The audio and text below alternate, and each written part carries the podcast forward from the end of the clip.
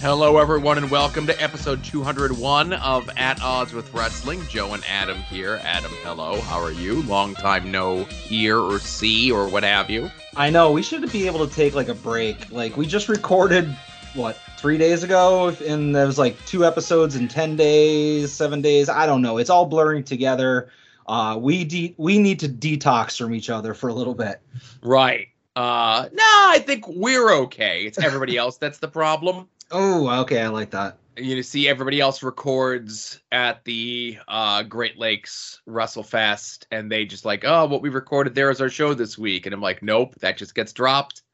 we got to do a new show this week. Yeah, well, we did kind of just. I mean, I didn't go back and listen to it because uh, I listened to Pod Van Dam and I witnessed that show in person. So I'm very ashamed with what we put out in comparison. So I'm not going back and listening to like the the 40 minute episode we put out a couple days ago. Uh, so I'm not. No. Um, the I I feel as though our show was the truncated version of our show.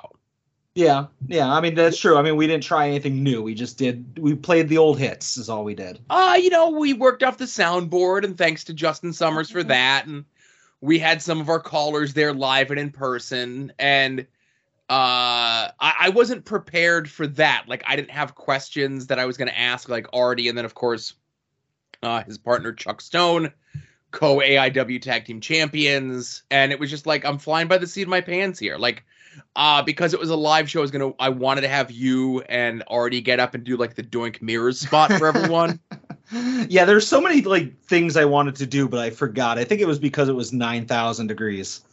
It was very hot that's correct uh Yeah. and we were out in the middle of like a grandstand so there was like no shade anywhere Nope, nope. uh there was like a little lopsided tent that pat from pod van dam was running the sound for the show through that became very crowded and very um Cloudy. There you go. I was going to say smoggy, but I was up in the bleachers doing commentary for the show. Uh, Um, which again, thank you to everyone who watched and listened and um, you know, got the surprise drop in that the show was going to be live. Um, the kind words, uh, both online and in person, of everyone getting a chance to call AIW for the first time in like five years, maybe more. Um, but yeah, so like I said, I, so the other thing was like everybody else, like if I remember the schedule correctly, everybody was supposed to go for 50 minutes yep. and then have the 10 minute break in between. Yeah, because they had some dark matches and Yeah, like uh, a little had some- demonstration of the school. Right. They had some student matches and stuff like that. And Justin for Wrestling Cheers hit his time perfectly. I don't think anyone reminded Pod Van Dam that they were supposed to go to 10 minutes too, because they Yeah. went right up to four, right? yeah. So then that's cutting into our time. And I didn't want to go right up to 450 either, just in case like we were like on the plus side of things. Yeah. And then now they're scrambling and the show is starting late because we ran late. Yeah, you'd hate to have like IWTV going live and like we're just sitting there doing the show. We still have Ed on the stage. Right. Well, we well they would have obviously they would have waited, but then like the fans in attendance have to wait, everybody who's ready to go has to wait, and I don't like to be the person that holds other people up. Yeah. Yeah, fair enough. But uh, I, I do want to go and listen to the show or watch the show on Jerry's Internet Wrestling Emporium. uh, Yes. partially because I want I want to see your return to AIW. You know, I didn't get to. I was going to go up and kind of just sit near you just so I can hear the commentary, like I sometimes do at LVAC. right. But I was like, ah, I can watch this uh, a couple days later and do that. But uh, I really enjoyed the show. I thought it was awesome. It wasn't what I was expecting because I think you might have said to me, oh, or said to Mantis or Dan or something like that, that it's oh, it's going to be ECW or ECW style hardcore. There'll be some chairs and maybe maybe some tables. And then there no- was. no- yes, and it was just full on sharpies all all over the place. well, But, well, uh, it was awesome. Well, Freddie had his glove, right? Well, that's part of them. Yeah, that's understandable. I'm trying to think who else had Uh, in the main events, uh, there was those like foam wiffle ball bats that were covered in tacks, where like Kaplan and uh, Derek Dillinger were just whipping each other over the head Uh. with. Uh, That's that's for the main event. That's different, you know. yeah, but I mean, it was definitely. I'm not saying it as a bad thing, but it was definitely more hardcore than I thought it was going to be. It wasn't like a death match tournament, is what I was trying to like convey. Like Yeah. it's not going to be no rope barbed wire. It's not going to be like gusset plates and kenzons and shit like that. You know.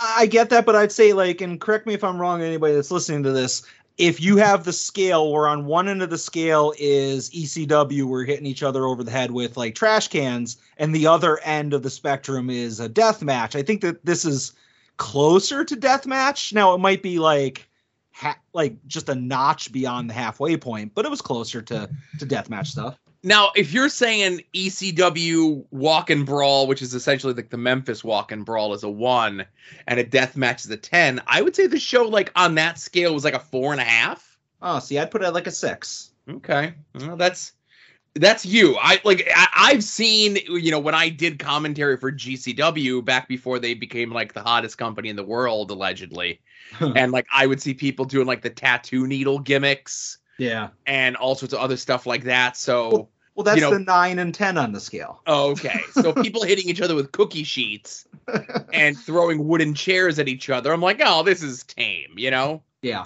I mean, if somebody's getting shoot cut up in the stomach with Freddy gloves, that's that's that's at least a six. Well, that's between Mantis and Freddy. I don't know what to tell you in regards to that.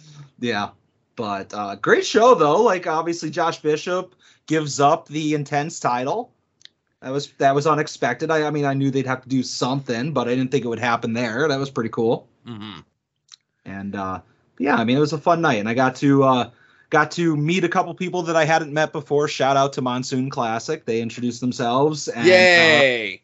Uh, I think it was the first time I met Wadsworth, which was cool. And uh, I still, I, I wish I got more Mark photos. That was my thing. I was thinking as I was leaving. It was like, oh man, more people from my bucket list next time I go out to Ohio.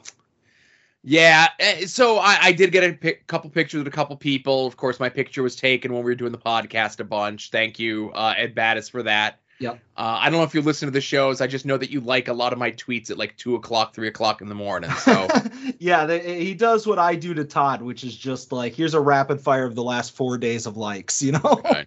But- Uh, but I did get a picture with Dom on the way out. Uh, a couple other people asked for pictures, and uh, so you know, it was my first time back to AIW in quite some time. Um, everyone, and I, I don't know if I mentioned this on After Dark this week or I was off air on After Dark this week. But it's one of those things where I'm very appreciative that people remember me Mhm. and enjoyed my work, my friendship, or whatever it is that I add to the shows. But then when like a big deal is made out of it, I understand that like I would do the same thing to somebody else. I just get uncomfortable. I don't like attention. I like not being noticed. Um and I, you know, there was a couple people that came up to me, like a couple fans that came up to me to get their pictures taken with me and they're like, "Oh man, I got a chance to meet Leonard Chikarson, like a legend." Mhm. And I'm like, "Oh, that's right, I'm old." You know, it's always a nice reminder. It's like, "Oh, I've been doing this for like, yeah. you know, uh, like- 17 years or whatever the hell it is, right?" Like I used to listen to you when I was just a little kid. uh huh. if only there was some way we can combine like your past success and your fame with my ego and lack of humility. Oh, there that you would go. that would work out perfectly because then I would be like, yeah, damn right, I'm back. Mm. You know, uh, your success is wasted on you, Joe. I listen. Apparently. Um, but I, the trip, uh, most importantly, I know we missed out on the world's greatest burger, which I heard was not as great as the hand painted sign would have everyone lead to believe. Yeah, it sounded like there was like the world's greatest food poisoning is after the, sh- after the show. uh, but the trip out was the trip out and the trip back was good. Um, it's been a long time since I've had a long over the road trip. Um, you know, obviously partially due to the pandemic and stuff, and just for a variety of reasons. But having a good carload of folks, I think, really helped. Yeah.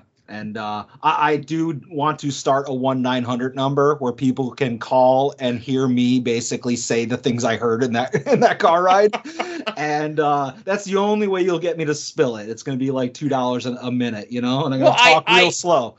I have that uh graphic, the Mean Gene graphic with my PayPal address that uh Kincannon made for me. That like whenever I get like some juicy gossip, you know, I'll tweet that out just randomly Yeah, to yeah. see if anyone bites, and no one ever bites.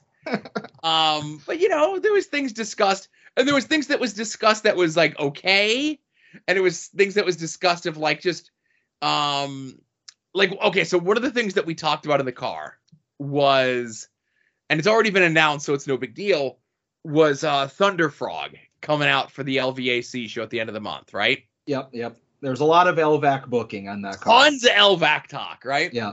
but I completely forgot that we had talked about that because there was so much other shit that we had talked about. hmm So when his graphic came out on like Monday or whatever it was, I'm like, oh yeah, that's right. We were talking that this was a maybe, but obviously it went from being a maybe to being a definite because he's got a graphic, you know? Yeah. I'm still waiting to see if any of my ideas for my booking suggestions get get picked up for LVAC, you know, like Brandy Lauren or Sky Blue or Tay Conti or anything like that.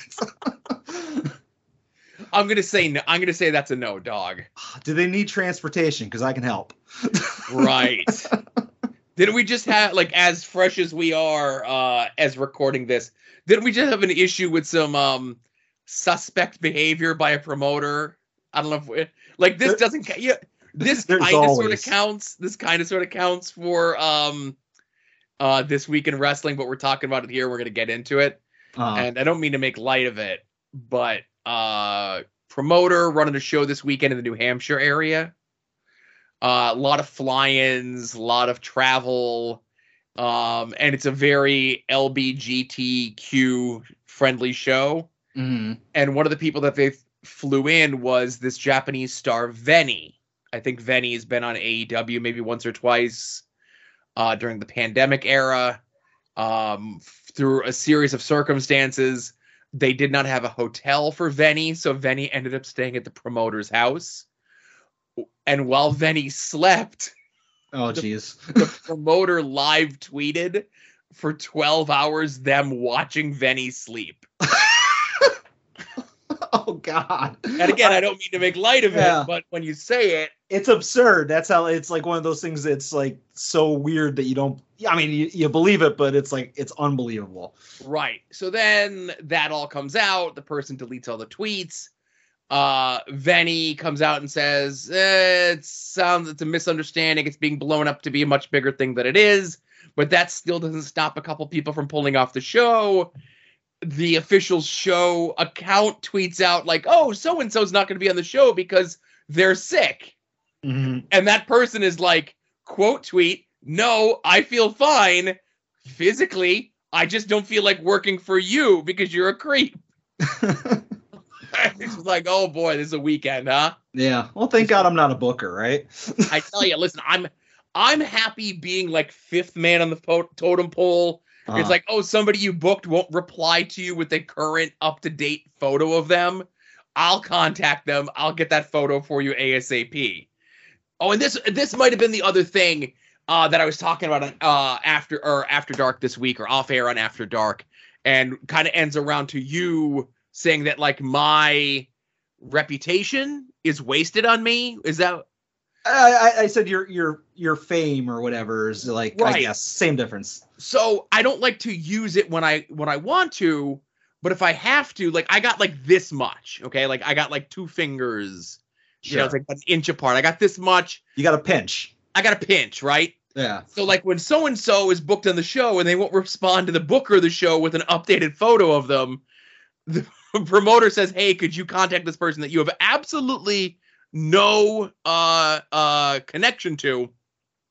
But I think for some reason if you contact them, they'll actually do it. And I did and they did, right? Mhm. Whereas on the flip side, like with Mantis, who do you think has like a little bit more sway from their reputation in the business, me or Mantis? Uh, that's that's tough because you have the gravitas, is what it is, Joe. Okay. You know, you're you're seen as a more serious person. Sure. Um, Mantis, you you don't know. Like, is he asking for an updated photo or is he asking for like Christmas advice for you know I don't know whatever. right, but what I'm saying is is like there's certain people that I've mentioned, and I'm not going to say any of the names, of course. I'll just say they're former Chikara people, right? Yeah. That might be on TV. And I say to Mantis, I go, hey, you should contact X because if it's you asking them, they will absolutely do it, right? Sure. If it's this one or this one or this one, they're going to be wishy washy. But I think if it's like Mantis coming to you and saying, like, hey, I want to book you for my show, they'll probably give it a more of a thought than like, eh, whatever, you know? Sure. I think next time just have me contact them. I'll take care of it. Sure. That'll you know? be great. you want results, Joe, you go to me. Mm. I'll see how that works out for next time. Yeah. hey, it's a relatively short This Day in Wrestling history, but let's get into it, huh? Yep. And now, At Odds with Wrestling presents this day in wrestling history. All right, so we always have our head-to-head 1997 Nitro versus Raw, right? Yep, at least for well, probably for a long time, right? Because even at the end of the year, like something will change. It'll either be the year before or the year after. I don't know. Right. So, um, Raw is Raw is the night after SummerSlam. Uh, and there's the SummerSlam where Shawn's the, Shawn's the special guest referee, costs Undertaker the title. Bret wins the title for the fifth time. You're welcome, and, Bret. And he'll go on to have a long and lengthy reign. sure. Uh, also, this one, Austin breaks his neck in the match with Owen. Okay. Yep. That was the night before. This is the Raw after. Okay. Uh, standard matches on Raw but some big things that happened on this uh, episode of Raw. This is the debut of Sergeant Slaughter as Commissioner Slaughter. Okay. Uh, who would set up to be a foil for the for D-Generation X? Yep. With I, I, obviously the thing that sticks out is the windshield wipers on the face uh, face guard. Yes. Know? All right. Calling him Sergeant Slobber and all that other stuff. Right. Yeah. So th- also, if you remember from maybe like two months ago, when Ahmed Johnson turned heel, joined the Nation of Domination, and then was promptly injured. Uh, yeah, we talked about how I didn't remember it ever existing until you mentioned on the podcast. Well, there's a reason for that is because this episode of Raw, he returns from injury, the Nation of D- Domination jump him, and he turns face again. Yay, everything's right in the world. but m- almost as importantly, Shawn Michaels turns heel on this night. Uh, he comes out and he runs down the fans, he runs down the promotion, he runs down Vince, um, and he kind of like makes the target of the Undertaker, right? Mm-hmm. And this sets up their two match program at the next two like in your house style shows on the road to Survivor Series. But this is the official Shawn heel turn in this era. Awesome. All right, cool. And I will say this, as big of th- like as like these are like more seeds, we're going to see the flowers from these seeds next week. Ooh, okay. Okay. Looking forward to it. Okay. On the the formation of DX is like one of my favorite memories of that era. Like uh Ed has Dude Love, I have early DX. That's next week's episode. Yay. so uh, all over on Monday Night Raw. Uh, this is the hundredth episode of Monday Night Raw, Sma- or Monday Nitro, rather. Nitro, sorry, yeah. Monday Nitro. Um, actually, it's only the 99th episode because they're counting uh from June, and again, this is the early days of the internet, 1997. They did a Saturday Nitro that was audio streamed only on WCW.com. That sounds fascinating. so that counts in their 100 episodes, right? Now, did they actually have the event or was it just like an old radio broadcast where they're just like narrating something that wasn't happening and somebody's doing sound effects in the background? It's funny you say that. Okay. this this was an actual show, right? All right. Back in let's say 90 91, one of the things that you could do on the WCW hotline on the weekends is is you could call in on the hotline and you would hear Lance Russell do commentary on whatever the house shows were, right? Okay, I didn't know that. Okay, so the thing is, especially back in this day, both WWF and WCW, they would run the same house shows, and it, it would literally be the same order, the same matches, like move for move, in those towns on a Friday night, a Saturday night, and then you know, depending on you know, it might be like a Sunday afternoon and a Sunday night show, right? Yeah. So the the word is that when Lance Russell was doing that, he got so sick and tired of essentially just doing it's like, oh well, Friday night here's you know the same card and the same exact whatever, and then Saturday it's the same thing, and then Sunday it's the same thing, and then Sunday night instead of just taking the one recording and just having it be in the four spots over the weekend, Lance Russell would commentate more exciting matches on the hotline than what was actually going on at the WCW house shows. okay, so he was just making the shit up straight Yes. up. It was like dream booking stuff. Well, like just make like it was still the same matches because like if you went and looked at the results, you'd still see it, it was like Johnny B. Bad versus Tex Slazenger, right? But Oh, he okay. just might have been calling different moves that were much more exciting than what he was seeing. Yeah, like the, the giant is doing like tope suicidas. and Yeah, stuff like that. yeah. All right, fair enough. So like this it. is a, this is a three hour nitro, so it's filled with mostly trash. But the main thing that happens in this is well, the two main things that happens in this is well, let's say three main things that happen in this is two of WCW's top stars are offered contracts to wrestle. Sting is offered a contract to wrestle at the next pay per view. Curt Hennig. Okay. Sting takes the contract, rips it up, and walks out. This goes on for several weeks of JJ Dillon offering different contracts to Sting because it's only been a year. We have no idea who Sting wants to wrestle. Okay, his allegiances aren't quite clear yet, type deal. No, no, no. Okay, no, he's been doing drop downs from the ceiling. That's right. We just don't know who he wants to face, and obviously he wants to face Hogan. Right. Okay, yeah, my time was messed up there. Uh, so also JJ Dillon offers a contract to Raven. I thought you said two top guys. I said two top guys, Sting and Raven. They were both on the cover of video games. You don't get to be on the cover of a video game if you're not a top guy, right? yeah, because I haven't heard that story about how Raven just got slipped on there by like one of the developers. Because the developer was a fan. Yeah. Yeah. That's tremendous. Um, but yeah. the main event, yeah, uh, Scotty, I'm the boss. Uh, the main event, six days prior to the Road Wild pay per view this upcoming Saturday, Lex Luger beats Hogan for the WCW World title. Uh, Okay. I'm sure as we record, you probably saw the GIF of this or like the two and a half minute clip of this going around the internet like all day today. Uh, I didn't see it on the internet, so I'm trying to like kind of piece it together. But this was kind of like out of the blue, wasn't it? Like Well, it it- didn't feel like Luger should have been the guy. Well, so that's the thing. It's it, it's one of these things where you have to you had to have kind of been there. And I'll be honest with you, I wasn't there because I was watching Raw as opposed to Nitro at the time. But in lieu of them taking Sting out of the booking for a year and everybody else in the babyface side kind of feuding with each other or being a tag team or whatever it is, Luger very quietly became like this huge mega babyface and was super over, right? Okay. And the week prior, we talked about it last week when Luger comes out and cuts the promo and says that Hogan hasn't defended the title since February. Um, and even though he has the title match with Hogan at Road Wild, uh, they were able to contract to get him a title match on Nitro next week. He gets the match at Nitro and he wins. And like you see a building explode. Like Hogan, like Luger gets to kick out of Hogan's leg drop and it's like as clean as a fucking job as you ever could imagine And, that uh, Hogan does. it wasn't and- like a locker room emptying celebration type Yes. deal. Okay. Yes. Yeah, I remember this.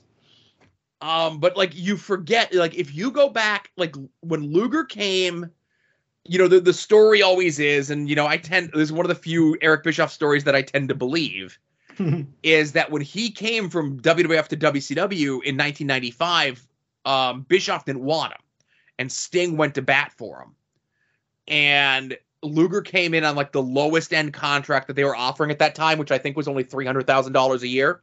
Oh, poor baby, but good. In 1995 money, I know. so over the next, you know, here we are two years, um, give or take like a day or two, Luger busts his ass. Like he may not have been the greatest worker, but it's like character stuff was amazing. It's like you want me to go to a worldwide taping and wrestle four times, I'll do it. You want me to like go to every house show, I'll do it. And Luger busted his ass for those two years, and like this title win, you know, I would say like in a you know in the in the cave or not in the kayfabe sense, but in like the shoot sense was like kind of his reward for the previous two years. But you go and like when he's the heel, but he's a tag team partner with Sting, that stuff is great. And like so much of that character stuff that Luger was doing over this two year period was amazing stuff that I think got overlooked yeah. or gets overlooked because it ends up getting overshadowed by the NWO, you know, in 96 and then coming to this moment here in 97. But Yeah, I Luger think- was awesome, man. Yeah, I mean, you think about it like when you look at the golden age of WCW around there, obviously you have the core NWO people, and yeah, Luger was mixed in with the NWO and the Wolfpack, but at the end of the day, the shine is on the NWO there. It's Hogan, Hall, Nash, and then it's like you you think about you know DDP, you think about the Luchadors. You don't often remember Luger being integral in that, and you know you think about it, he he was, you know. Exactly. All right. Um, so that's like I said, that's one to definitely go back and get a chance to check out if you if you do like that Luger run yeah. is something special. I'd say, you know. Yeah, I'll add it to the five thousand other things that I want to watch, but I won't. You know, Mhm. no and time. hey- and like I said, very rarely do we do something this current. Uh, but one year ago today on AEW Dynamite was the debut of 2.0 and Daniel Garcia. Okay, I, you know what? They I don't remember them debuting on the same episode, but I believe you. you know, It w- well, if you remember, it was the Tuesday beforehand, just randomly, uh, an online promo showed up of them challenging uh, Darby, uh, Moxley, and Eddie, right? And I think our show graphic for that episode was the one with Eddie with Sting. yeah. Okay, that makes sense. So it was the Tuesday, there was the online promo of them making the challenge, and then that was the opening match on that week's Dynamite. Huh. Okay. Well, congratulations to them. It's uh the year flew by. You know. Yep. And uh, and look at what they did in a year's time in AEW. They wrestled all the top guys. They're in They uh, Yeah. arguably a top stable. You know, whether Right. you want to like it or not, the JAS is presented as top guys. You know, got a good Eh. bit, even though they changed their names. Right. Uh, Jagged has a switchblade comb, right. you know, and suspenders, and uh, yeah, I like all of it. Right. And just crazy to think that like those were guys, especially like more so like 2.0 were in the WWE system for however many years and WWE like either couldn't figure out what to do with them or never gave them a chance or a combination of both. And then Daniel Garcia did like one or two squash matches on like 205 live. Mm-hmm. And they were just like the the story goes it's like we don't want to sign you but if somebody else comes to sign you let us know and we'll make you an offer.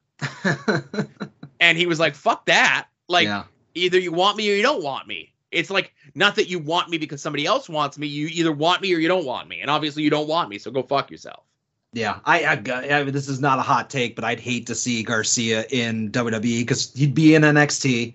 He'd be have like a gimmick of like. Uh, like a friggin' palm reader or something like that. You know, he wouldn't be allowed to wrestle. he'd be like third guy down in the tony d'angelo fake mafia stable yeah, exactly.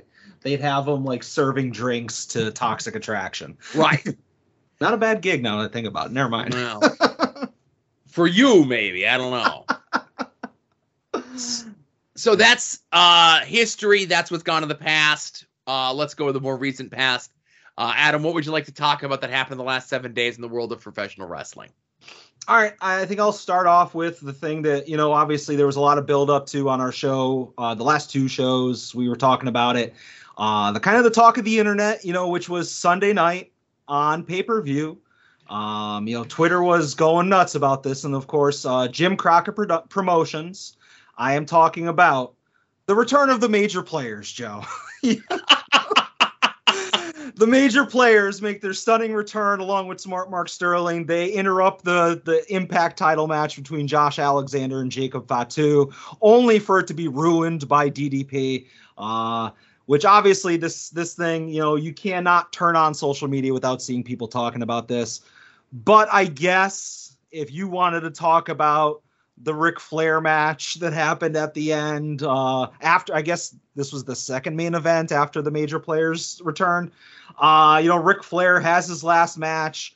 Uh, somehow cannot figure out how to hold brass knuckles because he's on his deathbed and uh, goes out like a hero, complimenting Kid Rock and saying that everything you heard about him was true. Uh, what a show, Joe! What a show! Uh, so I should have known something was up when Brian got pulled from the opening bunkhouse battle royal. Oh, you didn't think that was a shoot, brother? Hmm. I thought that that was just as true as Broski not giving up the absolute and intense titles until Thorne gave him a Money in the Bank suitcase full of cash. Right, which none of that shit ever happened. But anyway.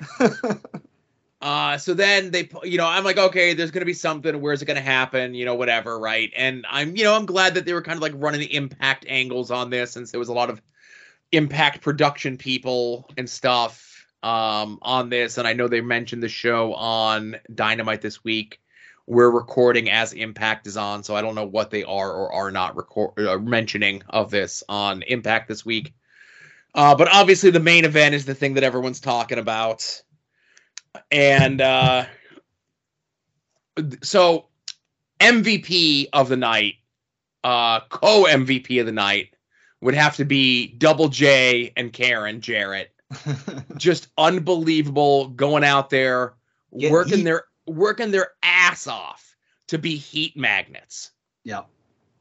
Boo To- us so you don't see what Flair is not doing. right and what flair did not do was a lot he looked horrible um and it was one of those things where like you know we were all making jokes for the weeks leading up to it that like oh flair's gonna die right Uh-huh.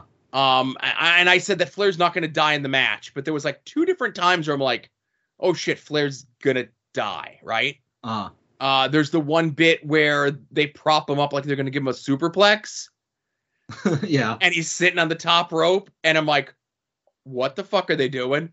And then you see Ric Flair slowly and gingerly like getting down from that and shaking his head. He's like, nope, nope, nope, nope. Yeah. Uh, there was a bit when they were fighting on the outside that I guess was supposed to be Flair faking a heart attack, but they did such a poor job of shooting it and directing it and commentating it. I didn't realize it until like somebody pointed out like after the fact that that's what this was supposed to be. Yeah, I, I did, didn't get I didn't get the vibe of any fake heart attacks. I saw a lot of like legit onsetting of a heart attack, but Um, but then of course when Ric Flair makes the hot tag, laying down in the ring, barely able to move. um, as Adam mentioned, that you know Conrad throws the brass knucks in, which camera completely misses. It's just all of a sudden Andrade has the brass knucks and they have to put it over that Conrad's the one that threw them in. Um, Andrade has to try to put them on Flair's hands, which are like either no longer work or his fingers are too bloated for the things to fit around. see, I felt like I just stopped you there. Like Andrade literally put it into Flair's hand with like Flair's fingers in the holes. Like he did the work of going ahead and putting it on, but like Flair kind of like took it off of his fingers, if that makes sense, and then palmed it. Right. You know, like he what he didn't have the wherewithal to know that there were knucks going on his hands. You know. Right. So then he hits Double J with the knucks, puts Double J in the figure four, and they count the pin, and both guys' shoulders were down. And then obviously after the fact, you see people like doing the full shot of it where you see Flair say to Andrade that I passed out. What happened? yeah, he didn't Uh, have the energy to like hold up at all during the figure four. Uh, and the one thing I will point out, I guess, and I don't follow all of this as closely as I should, uh, but obviously Flair wrestled in a shirt. But if you noticed, he had like a spandex top and like a shirt on over it. Yeah. Uh, do you remember the gimmick? And this might have been before your time, but you're a baseball man, so who knows? When Pete Rose got like the whatever like record for the number, like whatever stolen bases it was. Uh, hits, but yes, go ahead. hits or like on base attempts or whatever. Right, you know what I mean just, though. just hits, yes. Past So- Ty Cobb. Uh, so that day when he did that, he was wearing like six shirts under his jersey. Okay, I think I heard so- that. So that when it came time to sell those things, he had six shirts or seven shirts, including the jersey of what he wore on the day that he broke Ty Cobb's record. That's a pretty good opportunity. I like and, it. And I think Flair wearing multiple shirts plus the spandex top was very calculated. So it's like those are definitely going on sale. Yeah, like here's one I'm gonna sell in its entirety. Here's one we're gonna cut up into memorabilia cards. You know, because obviously, if it wasn't for the resale value of those shirts, he would have gone shirtless. Because I'm he's in great shape from what I heard. You know, Mhm. he passed three three NXT or two NXT conditioning tests. That's right. Yeah, I'm beginning to think I could pass that. I still don't think I could. on the scale of like conditioning, you know, it goes I'm not at the top, but like I'm at the top of us three, Flair's in the middle, and you're at the bottom. Yeah. All right. There's a big gap between me and Flair, though. All right, but uh, the, the, and again, I'm not going to say that the whole show was embarrassing. The show was good. There was a lot of good wrestling on there. The whole thing was just weird, culminating in the main event. mm, Uh, what everything was focused around, which was Flair's last match. And uh, yeah, I don't know, man. It just it was not great. It's- Yeah. yeah. I turned it on. Uh, you know, I, I made sure I, I almost forgot about it, and then I called my local cable provider to make sure it was still available to purchase. Uh, and I turned it on during like the Luchador ma- match. They had like uh, Taurus and Fenix and stuff like that, and I just kind of had it on in the background. You know, I was like, "This is a one match show for me. I just want to see Ric Flair go out there and definitely deliver, not at all tarnish his legacy." So I mean, I'm not going to say he tarnished the legacy because his legacy's been tarnished for a long time, but this is just a low note to go out on. You know, like if he had just not done this, he still would have been uh, uh, revealed as a shitty person and not exactly had a good last 15 years. But it was just this is the the icing on the shit cake is what it was. You know. yeah, okay, that's a good way to put it, right? Yeah, because I mean, if his last match was the match against Shawn Michaels at WrestleMania, at least you can say, hey, he went out on like I don't want to say a five star match, but a, a really good match. Had a great story. Wa- they didn't embarrass themselves in the ring. Uh, and then if that was his last match, then you could be like, okay, he's done crappy things since then. He's run out of money. He's robbed from people. He's been exposed as being a fucking pervert. Uh, but at least his last match was really good. And you can say he was one of the greatest in the ring at all times. But then he has the stuff in Impact, and I don't know if he did anything other than that, but it was just been a steady slope downward. But hopefully it's over with now. Fingers crossed this is the last we ever have to worry about or hear from or see from any of this Ric Flair stuff. And I hope uh, Double J and Conrad just go back to their podcast on Tuesday like normal, like none of this ever happened. Yeah, like they don't have to go back on and like kayfabe. Like I don't listen to any of the Conrad podcasts, but I guess in the weeks leading up to this, like they were doing promos against each other on the show. Yeah. Like And I- said, I- was I was shoot- definitely yeah, I was definitely in the minority on these that I didn't like it. I just wanted the regular show. Mhm. Um, and everyone was like, "Oh my god, are you listening to this week's show?" And I'm like, "No, I can't." And then people are like, "Oh, this week Jerry Jarrett's on and Karen's on and she's drunk and she's talking shit on Dixie." And I'm like, well, that was Ah. probably a shoot. "Can't, can't we just have Jeff tell stories about 1999 te- or 1990 Texas wrestling?" That's Yeah. what I want. to That's what I want to hear. You know. Yeah, yeah. But I, I hope based off of this, and I don't know what sort of indie bookings it could take based on uh whatever his World Wrestling Entertainment commitments are. Uh, but you're a, if you're an independent promoter, you're a fool if you're not booking uh Slappy and Karen together. so uh Karen and Jeff Jarrett for LVAC next show, right? I asked Mantis in the car ride, and he, you, you you heard what he said. I asked for a lot of people to be booked on the car ride. Yeah. All right. Well, glad it's over. Not the car ride, but uh, the Ric Flair last match. Mhm. All right. What do we got, Joe? You're up. Well, you know, obviously the the regime change in World Wrestling Entertainment. uh, is really taking hold. Whether you're talking about uh, SmackDown this past week uh, or SummerSlam on Saturday night, but uh, we had prime representation on both shows from the Maxim male models. uh, we got the debut of the Summerwear uh, and the return of Max Dupri. yeah. Uh, excuse me, Max Dupri into the fold of things. And then on SummerSlam, they got to do an inset commercial for pure water where the boys were just having fun with some water. That's all, you know? um, so I'm glad that in the regime change, this is something that is kind of sticking around and coming back and whatever it is. Uh, but in all honesty, uh, I didn't get a chance to watch SummerSlam because we on our, we are on our way home from the AIW event. Um, I got to watch bits and pieces of it. I didn't watch the whole thing. Uh, but coming out of SummerSlam and coming out of Raw, I, I would say that the big deal is the return of Bayley uh, with her heel group of Dakota Kai and it's Io Shirai still. I know they're calling her Iyo Sky, right? Yeah. Um, but and then obviously, you know, you have the um the Becky's injury, and I, have I have fun something funny to say about that before you get like I gotta end my stuff with that. But uh obviously because of the regime change, because of Vince, you know, being gone, uh two women who everyone just assumed were out of the company in Io Shirai and Dakota Kai are back. Mhm. Uh, somebody who's been on the shelf for over a year and has just been waiting for a chance to come back is back in Bayley. Um, you know, and there's the rumors going around now that based on this regime change, that talks have opened back up to bring Sasha and Naomi back. And a good chunk of Monday Night Raw was devoted to the women. And if the you know, Raw's still three hours and you know, there's still Kevin Dunn camera cuts to worry about, but the stuff with Bianca and Bayley's group and all that on Raw this week was really good stuff. hmm Th- this is also kind of my other talking point um, about the the summer fest, which I also have not watched. But you know, a lot of this stuff, as you mentioned, was kind of breaking while we were at AIW.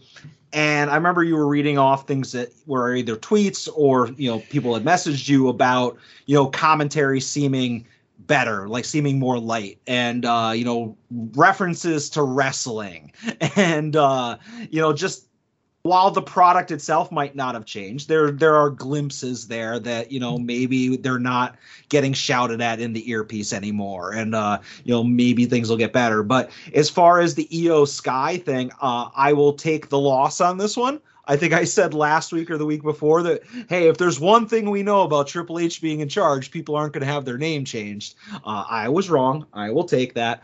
Um, but yeah, I mean, this it was cool to see these people, as you said, uh, Dakota Kai and Io Shirai, who we all just kind of assumed that they were gone, you know, like or at least I did. Io was going to go back to Japan. Dakota was going to go the way of Tegan Nox and just disappear from WWE, and uh, Bayley was due back at any point. You know, like she's too big of a star to even get buried under Vince. But it was nice to see them kind of team up, at least for now.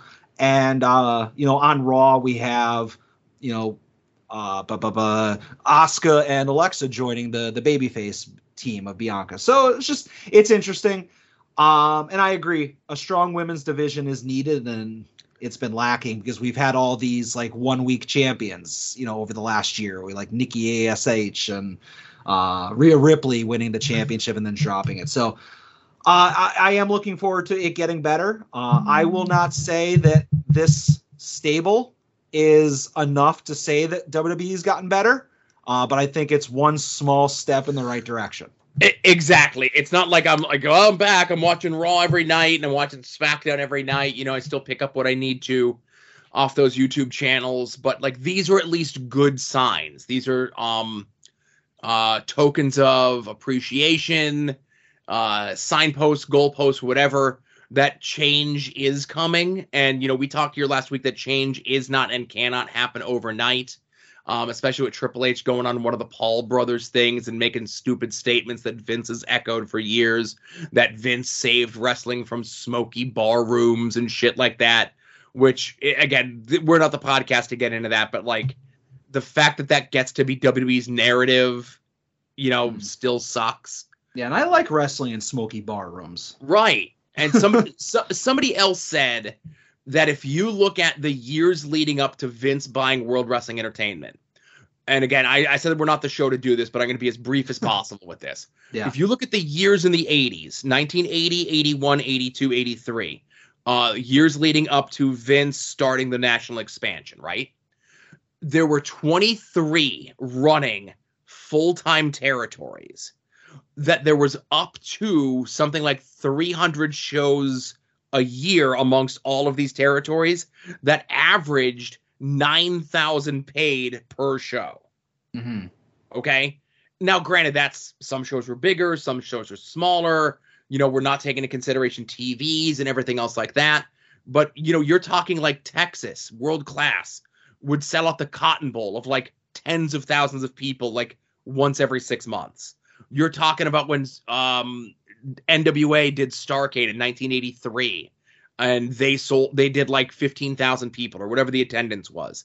You know, that was more the norm than whatever. You can go back and watch footage of events from the 60s and 70s um and and see these huge buildings and packed with like multiple tiers of people.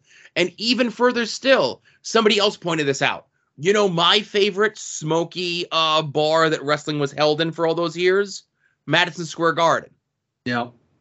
You know, uh, granted, it held 37,000 people the night that Kevin Nash won the title from Bob Backlund, but Uh, that Madison That- Square Garden can't can't hold that many people. well, it did that night. Oh. But that's a building that would regularly draw 13 to 15,000 people throughout this, like on a monthly basis, on a Monday night throughout the 60s and 70s. yeah. But again, it wasn't until Vince came in in, in 1984 and changed wrestling. he consolidated power but got a big he got the biggest slice of a much smaller pie. Right. And and what he did was so you have these 23 territories that are running and Vince would start taking the biggest stars out of these territories and essentially killing off these territories but it's not like oh well the 9 to 11,000 people that regularly watch Mid South Re- South wrestling that y- love the Junkyard Dog and One Man Gang and Ted DiBiase and all their stars when WF takes them all those fans are going to come to you it's like no those fans are just going to never come back mm-hmm. and that's kind of sort of what we saw when WCW went on under. It's not like, oh well, we own WCW now. All those WCW fans are going to come to us in 2001. No, they just went away and never came back. Yeah. You you get a couple of them who might follow certain people out of loyalty, but other people are like, well, my company's gone, so I'm done. Yeah, and I would say that there's probably more shows being run in smoke-filled bars in the last five years than there has ever been in all years prior uh, to World Wrestling Entertainment saving wrestling from the alleged smoky bars. Yeah. ah, well, fuck Vince. Uh, yeah. So hey, I just one last thing about the WWF stuff. Uh, on Final Wrestling Place this past week, they did their makeshift tag teams, and Tim and Marcus talked about the Max Payne Cactus Jack tag team, right? Yep. So Max Payne comes into World Championship Wrestling, and he's a heel, but he like plays guitar and he looks cool. Feuds with Ron Simmons for a little bit. Then he has the long feud with Johnny B. Bad, where he steals the Bad blaster and shoots it in Johnny B. Bad's face. Uh, and then one week on WCW Saturday Night, Max Payne just essentially comes out and says, uh, "Hey, I'm a good guy now. Uh, Cactus Jack help me, and we're a tag team." And that was his face turn, right? Yep. He just came enough. out and said, "I'm a good guy now. Cactus Jack helped me see the light, and I'm a good guy." And so when they mentioned that on the Monday show, or uh, on yeah on the Monday show, and I'm listening to that, I'm cracking up over it. And then that night on Raw, Becky essentially cuts the same promo where she's like, "Yeah, uh, I've kind of been a jerk this last year, uh, but I'm good now. Uh, so cheer me." And everyone did yeah. and that was it. And I, I was dying. I was texting Marcus. I'm like, oh my god, she cut the Max Payne promo. Now, did I read too much into it, or was there like thinly veiled allusions that hey, Vince is gone, so I don't have to play this character anymore. I can go back to being myself. Yeah, Okay. So I mean, there's a little bit more to it than the Max Payne because it's like, hey, we're all shooting on Vince now. It's the in thing to do, and uh, I wanted to be the man, but the man kept me from being the man. You know. Right, but like the crux of it is like I've been a jerk and hated you people for the last year, but now I'm not a jerk and I like everyone again. Yeah, because uh, you know, my uh, being a baby face sold a lot more merch. So I'm sure she was selling uh lots of merch, just nowhere near as much as a babyface, but I completely get you. yeah. All right. Uh so one last thing I want to talk about from Dynamite this week. All right. A rare not talking about AEW uh show thing here unless you have stuff to say. I So they love have to, the they, they have the dumpster match on AEW, right? but- Mhm. the acclaimed versus the ass boys. Acclaimed win.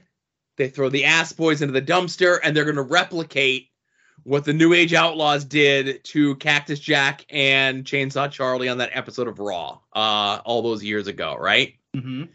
Um, however, this was much more scary because when they pushed it, like the dumpster completely flipped over on its lid. Yeah. And when some of the boxes came out, I thought it was a body. And as I was watching the show, I audibly screamed because I thought we just saw one of the ass boys get legitimately crushed by the dumpster. okay. I didn't And feel that this- way, but And so that was kind of scary and should have not happened or should have been agented differently. And I know every like there were other people like, oh, they could have shot her on the packing peanuts. I'm like, I wish they had like foam pool noodles in there to protect those guys taking those bumps in a dumpster, right? Mhm. Um you know like there's no reason for us to take crazy bumps anymore when like we could you know everyone kind of knows it's all a show right Yeah. um but attempting to kill your rivals doesn't feel like the uh thing that the new babyface act should be doing but what the hell do i know they should have uh you know how when Jericho got thrown off of the blood and guts, he went through the totally legitimate ramp that was made of like cardboard. yes They should have had like a false floor. Like I don't know what the setup is, but just maybe a couple feet of like breakable floor that that dumpster could have fell into. something Yeah, instead of just the concrete. But yeah it I- was it, it was scary Yeah, I, I didn't cringe like you did. I was like, eh, I hope there's more than just those packing peanuts in there, you know. Uh-huh. But uh, I, I didn't let out an audible scream. yeah Um, but Joe, what I did let out an audible scream uh, on Dynamite is when uh, Casey Carrington got choked out by Anna Jas. Uh, uh, I, I, again, that was a, a shocking turn of events, and I don't have much to say, but I will say it's probably the best choke that Carrington has had applied to him in his career. oh really yep, yep. you know i think since you and casey have both been choked out by dom Uh huh. I think it's only fair that Anna JAS choke you out as well, just so That- that you have something to compare it to. That is the best idea you've ever had in the history of ideas. I love it.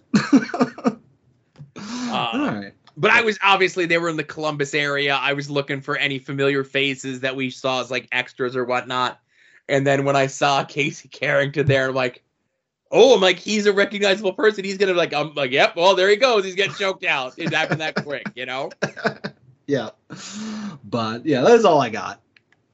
Uh, but yeah, so that's all I got too. Um, so hey, let's talk about a homework assignment for next week. It's my turn to assign something, right? Because there's not like another pay per view for like at least two or three weeks, right? Uh, I don't have the schedule in front of me, but it's uh, the Clash at the Castle or something in the end of August. Well, no. So first weekend in September is Clash of the Castle and NXT, which I haven't added to the schedule, and All Out. Okay. Yeah, I, I don't remember. Uh, That's okay. But uh, so again, like at the very least, like this week, next week, and the week after, we'll be doing stuff because then the last week of August is going to be uh LVAC show, so there'll be nothing there. And then you know those three events happen in like that first weekend in September. okay. Yeah, I'm looking at it now. Okay. Right. So uh we're continuing on with the Chikara events leading to the big shutdown angle. Uh this is the event from Gibsonville, North Carolina, uh May 3rd, 2013, Battle Not with Monsters. Now, this is one of those events that I was looking at and I'm like, is there stuff that I could pull off this show? And I'll say, yeah, there probably is stuff that I could pull off this show. Um, but the thing is, on the first half of the show, and I don't want to spoil anything, okay? hmm but there's a show lo- like and I say there's a first half long angle that goes all the way through intermission, right? And you kind of got to watch the matches to have it all pay out, pay off, right? All right. Um so again, we're going to watch the full show. Um obviously once you get it, you get it. Uh, the opening match is uh, Ophidian and all three members of the Batiri taking on Fire Ant, Assailant, and Los Ice Creams. Uh, Missile Assault Ant versus Saturnine.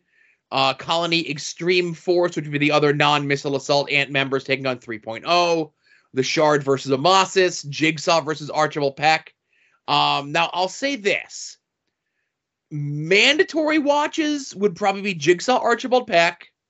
Fist versus the Spectral Envoy, and the main event of Eddie Kingston versus Green Ant. Okay. Like gonna leave mandatory for the second half of the show or mandatory for the show? those are so. And again, I don't want to tip what happens, Okay. right?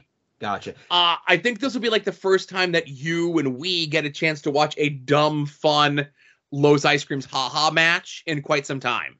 All right. If I watch the first match, Yes. which is uh, like the Batiri Ophidian versus you know Fire and Assailant ice creams, uh, will I get or at least get enough of whatever that overarching theme is to maybe hook me to watch the other matches I don't want to watch? Yes.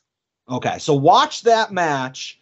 And if I get the gist of what's happening and I'm interested, keep watching. Yeah. If I'm like, uh, I don't give a shit, just jump ahead to uh, Jigsaw versus Peck.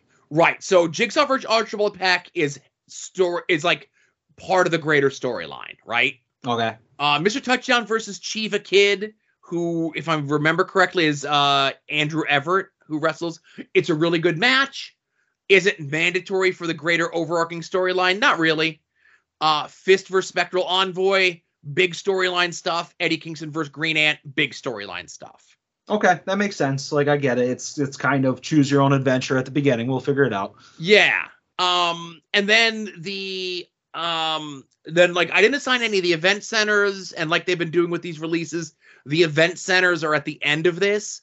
So don't let like the three hour like the three hour six minute runtime scare you off Yeah. because the last half hour is event centers. Okay. And there's nothing really like the only thing that comes out of the out of these event centers particularly is that um Soldier Ant quits Colony Extreme Force. Okay. Yeah, Yeah. I feel some of these uh, event centers recently have been very skippable. Yeah. You know, there hasn't been like uh, even the ones you've been assigning. I'm like, okay, I didn't really need that. You know.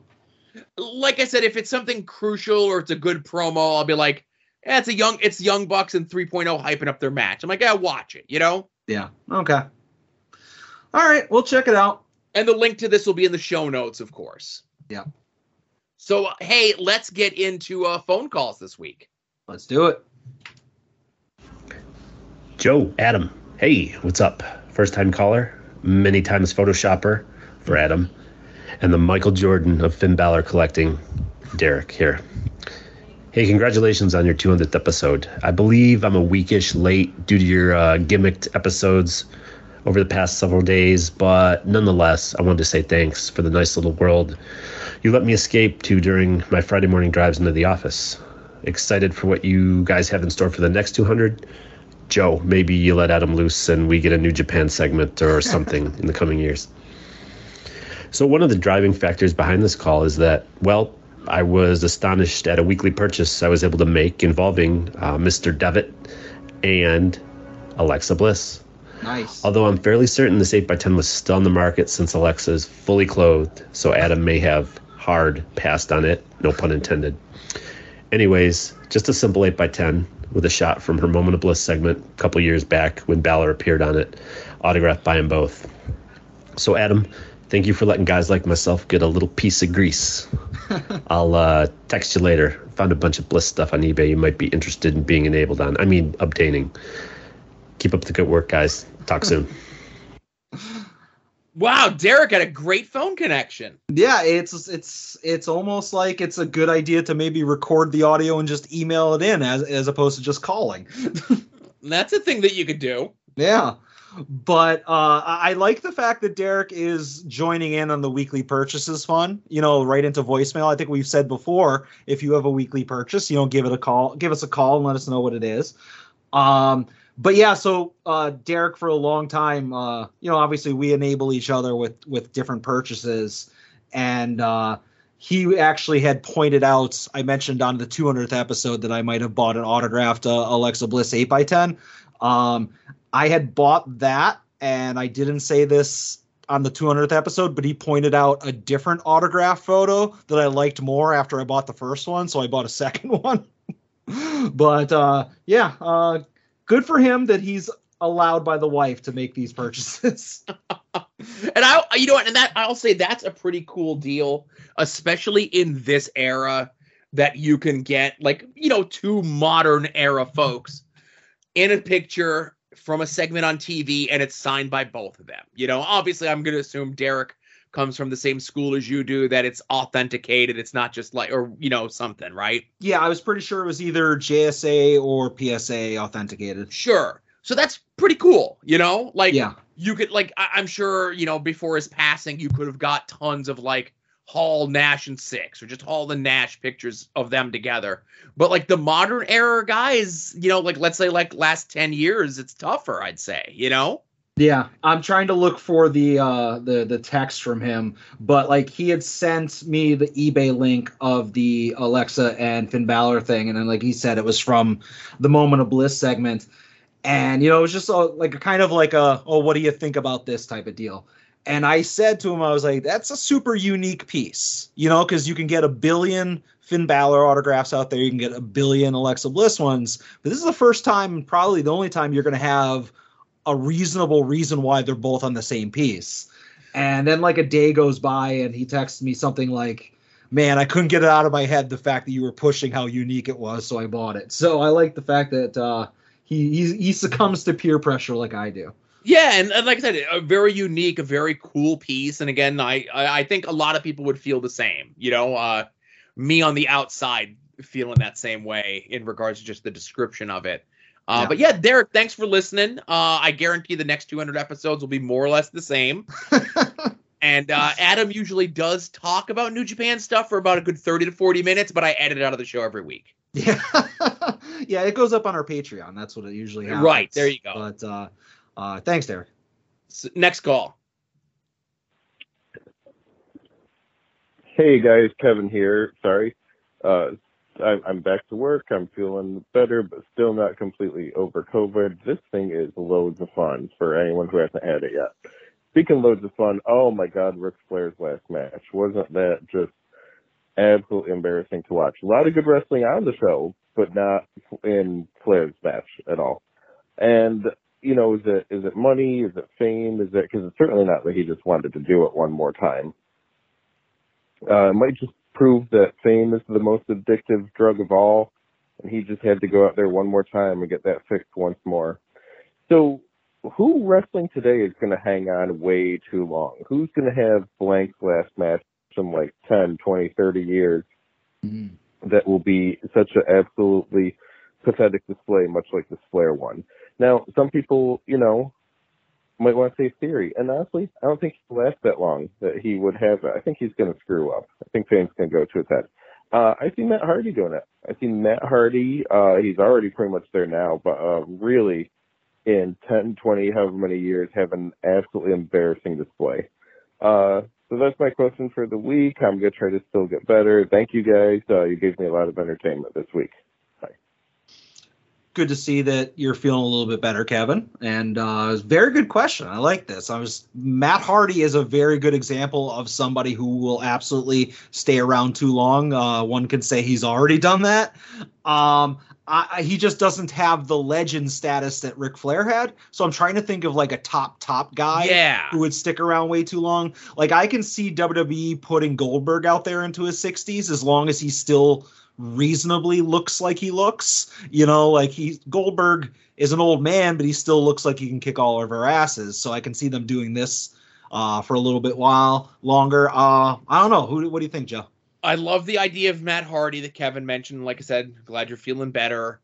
Um, his match with Christian on Dynamite this week was better than it had any right to be, but the new gear and the new look for Matt Hardy was real bad. Mm.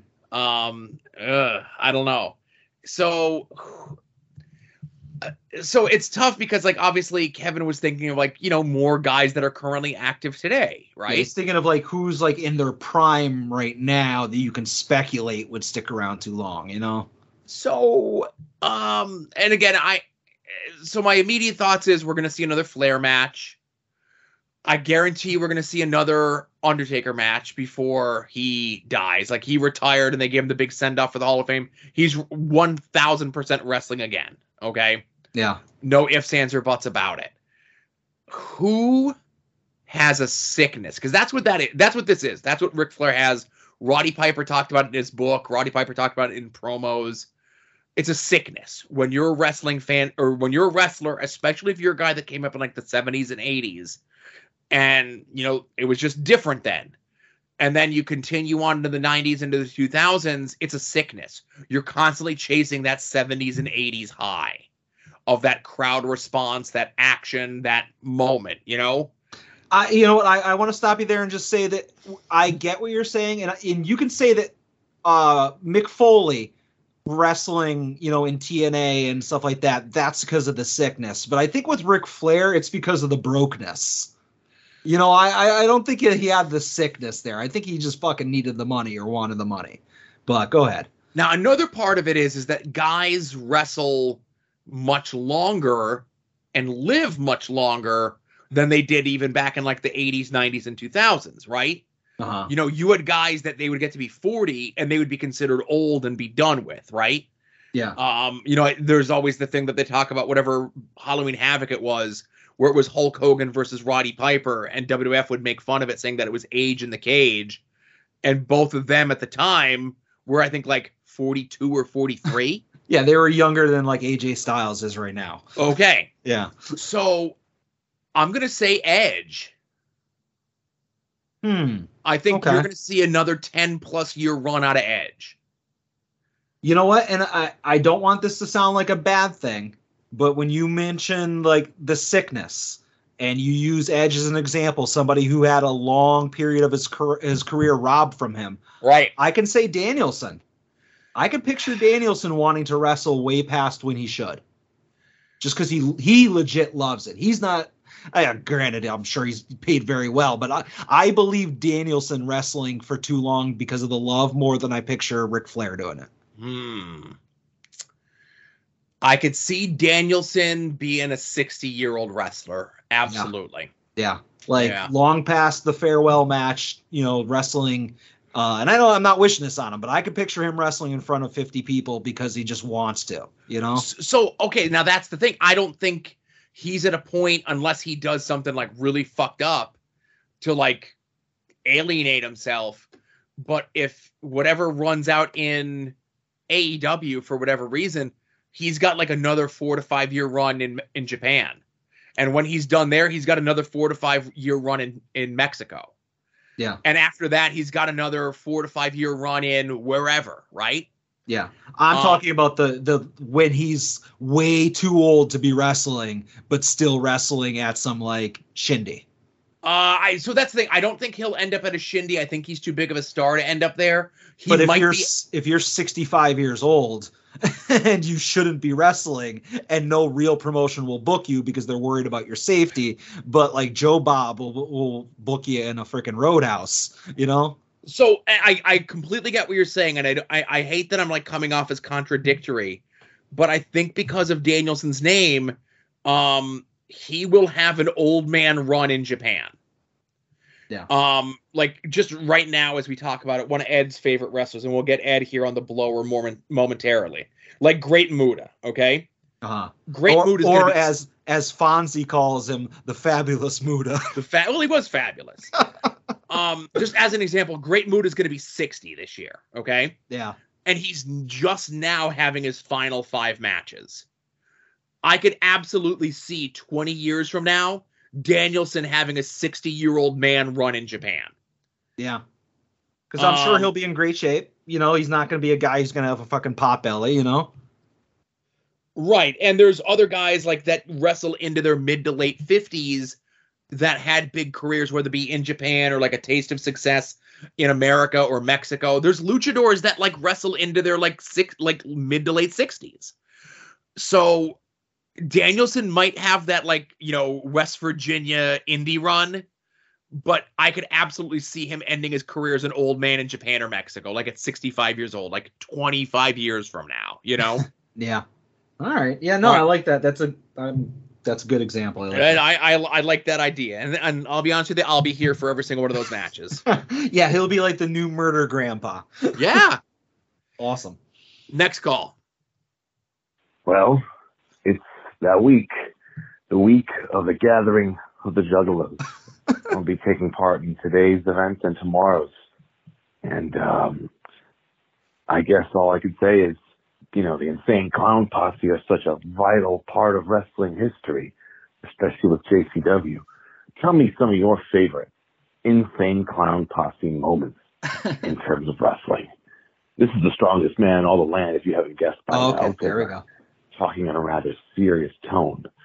You know, when you're a champ, you gotta take things more seriously. You know what I'm saying? no, not really. But uh, that's all I got. You guys have a blessed week and uh, whoop whoop. I was a little worried that Artie was violating the rules of uh, calling in on a voicemail, but uh, he identified himself at the end. Um, I, I will just say, and again, one third of the tag team champions. Thanks for calling in.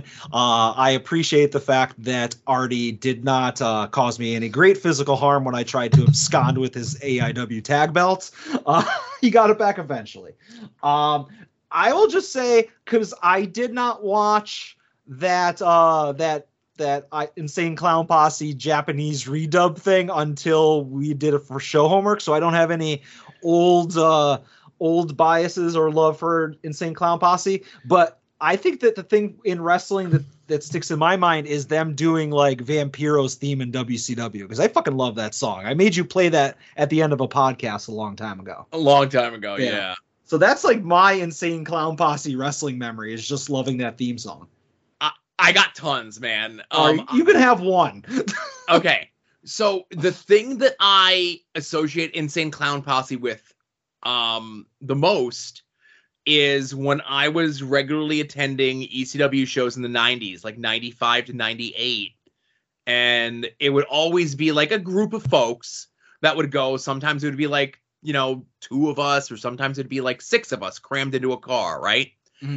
but the always constants were me and my brother Tony. And my brother Tony loved ICP. He was into them, you know, way before like they broke on the national stage, right? Mm-hmm. And when we would take these car trips, you know, we would alternate who got to listen to what music. Again, this is 1995, 1996. I had a Walkman, a Discman that I had this the, the cassette adapter that I would put in. Yeah. you know, so I, what I remember is with, whenever it was Tony's turn to pick the music, and he would always pick the the ICP music. And I just like there's certain ICP songs that I hear, you know, 25 years later, 20, you know, 24, 25 years later, and I remember where I was driving on 95 to like an ECW show. You know, there's just something about like the music and the connection to it. And there's tons of other stuff that ICP have done you know the the bit that we do with the Amazon read with the cut of the fucking money is from Stranglemania. Um, I would never call myself a juggalo. I would never call myself a fan of their music. Uh, but I think I'm fans of them and like what they have done with their fandom and that they've always been wrestling fans.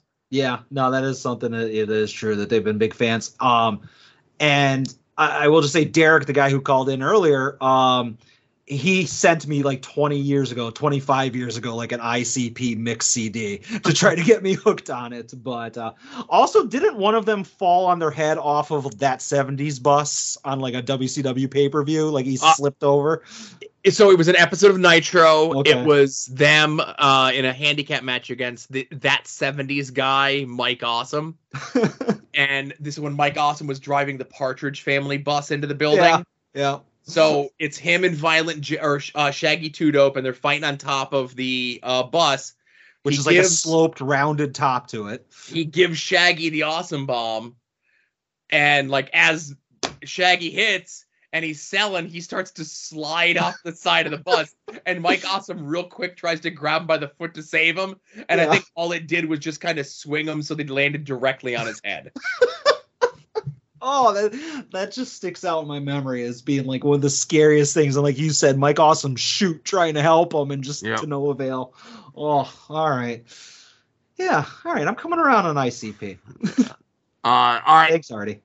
thank you, Artie. Have fun, and be careful that close to that many clowns. I don't want you getting Joker fight out there. Oh, yeah, that's true. Uh, all right, All right. pink button time. Pig button time. Hey, Joe and Adam, it's Ed. Um, nice seeing you guys this last weekend. If you're curious, I have recovered from my sunburn, and I am uh, a nice, I would say, Rick Rude tan. I will go with Rick Rude.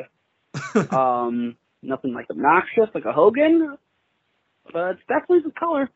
Um, anyway, so you know, news today on wrestling Twitter broke, and it's it's good to see that uh, somebody's keeping the tradition in li- alive in uh, wrestling of promoters being creepy watching their uh, talent sleep.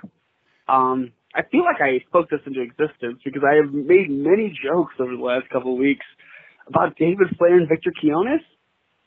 uh, Joe, uh, explain that to Adam after this if you would like. Um, but I'm just wondering what's what's your guys' favorite like wrestling uh, lore or like story, like you know, a sleazy one like Victor Quinones and David Flair, because that's clearly mine. I just, I, it's not funny. I don't know why I'm laughing. Man, message boards ruined me when I was a kid. Mhm. Um. Okay. Yeah. I can't wait to hear answers. Uh, okay. Bye. Uh, Joe, I'm just going to defer to you on this one because I feel like you have millions of good examples of just terrible things that people in wrestling have done, and I, I, I forget them right after I hear them. To be honest with you, Do you know the Victor Quinones David Flair story that Ed is intimating to? uh, let me ask you a, a question first. Uh, who is Victor Quinones? Uh I'll show I'll show you since I have it on screen share.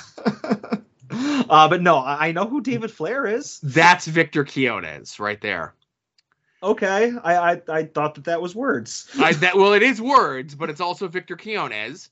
Oh, Um, it's all coming together now. so he is someone who has quite a lore to him in the world of professional wrestling.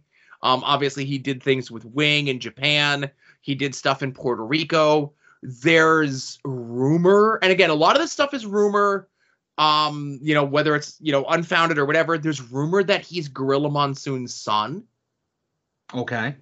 uh, like illegitimate son, like out of wedlock son, which again, back in like the 50s and 60s, that was very frowned upon. Sure. Um, he may or may not have been uh, an open or closeted homosexual man. Um, he would use his power in, and influence in the world of professional wrestling to attempt to take advantage of people for pushes. Um, and obviously, it's a different time, but you know the stories come out in the early 2000s, um, the late 90s, early 2000s, and everyone laughs about them. But now, when you see everything kind of laid out, you're like, okay, he might have been like a monster, like a real bad person, you know. Mm-hmm. So, very short story. Uh, when David Flair was attempting to do a run in wrestling after WCW got bought out, he was at Performance Center early, whatever that would be, like pre OVW, you know, wrestling in a garage in Stamford, Connecticut for WWF. Yeah. Okay. So to get him some more repi- repu- uh, reputation, uh, uh, repetition as a wrestler, they sent him to Puerto Rico because they have the connection with Puerto Rico through Victor. Uh, David Flair is staying at Victor's house, and then Ver- David Flair very quickly comes home, stating that it was uh, poor living conditions. Okay, and then pretty much was out of the business. Now, the rumor is that David Flair in the middle of the night woke up to find Victor Quinones standing over him with his dick in his hand and again if that's you know if that's not your thing i would say that's the definition of unsafe uh living uh or unsatisfactory living conditions right yeah. Uh now there's all sorts of greasy and grimy sex stuff that's happened in the world of professional wrestling. Everything from dildo blenders to co- to glass coffee tables. Um but my personal favorite is the Honky Tonk Man, where in 1987 Vince wanted to put the Intercontinental title back on Macho Man, and Honky Tonk Man refused a job to Ran- 1987 Randy Savage and essentially said, you know, and this is, you know, if you believe Honky Tonk Man, you believe the stories, whatever it is. Uh, Honky Tonk Man essentially said to Vince, if Vince wants the title back, he can come home, he can come to my house and take it off my mantelpiece, right? Okay. Uh, now they continue to book Honky Tonk Man. Uh, he continues to be the longest reigning Intercontinental Champion still to this day, and they changed plans and they put the world title on Macho Man, allegedly because Honky Tonk Man refused a job to him. Now, uh, again, obviously, if he says this to Vince and there was threat that he was going to jump to WCW as the Intercontinental Champion and all this other crazy shit, right? Mhm. Whether you believe that stuff or not, um, I believe like anytime, especially from that era, where somebody says like come to my house and get blank, like a title belt or whatever it is. Yeah. And especially nowadays, but like I love hearing the stories from back in those days of people refusing to do jobs for other people. Like I know we talked about it a couple of weeks ago with like Ahmed Johnson's trajectory. That like he's pretty much done in WWF when he refused to do a job to Kurgan. yeah. Whereas I feel as though if Honky Tonk Man really did refuse to do a job to Macho Man, they would have just fucking fired him. Um, instead of continuing to book him like strong to strongish for the next three years. yeah. Um, or, send him out. There was back in the day where you can get away with sending him out there against somebody that can just stretch. You Yeah. know, and legit take the title off of them. Right. Um. So like, I still love the fa- like, and there's so many things that disprove that story from happening. But I love the fact to, that to this day, you know, some however many years on that it is, that that story is still taken as like 100% gospel. Like, yep, Honky Tonk Man absolutely held up Vince, told him to come to the house and take the Intercontinental Championship, and then Vince continued to book him strong for another three years. Um, so I'm like, eh, it doesn't really work out, but like the story is better than like what the actuality is sometimes, you know? Yeah. All right, cool. And Do you uh, have one like that, or am I just uh I wanted you to talk, but you, you brought it to my memory when you mentioned Macho Man and the, you were talking about salacious things. I'll just say uh, the rumors of uh, Macho Man and Stephanie. it All right, jumps you out as being something awful that that jumps out at me. I think Stephanie should come out now that Macho Man's been dead, and they, if she really wants to like impress the internet fan base, she just needs to come out and say, "Yeah, I had sex with the Macho Man when I was 12 or whatever," you know, oh Jesus, yeah, or whatever, right? yeah, fair enough. Uh, so thanks everyone for calling in. Uh, you know, we don't plug the number on the show enough. I know Adam sends out the tweet of it, and uh, I have the number around here somewhere. Uh, 570-846-0897. Uh, call in with questions, comments, weekly purchases, whatever it is that you want. Uh, the information will be in the show notes, of course, with every single one of the episodes that go up online. Um, it's up on the social media accounts as well. And uh, you could also help out the show through Jerry's Internet Wrestling Emporium, aka independentwrestling.tv. Uh, there's a bunch of shows going on this weekend taking place in the greater Tennessee area.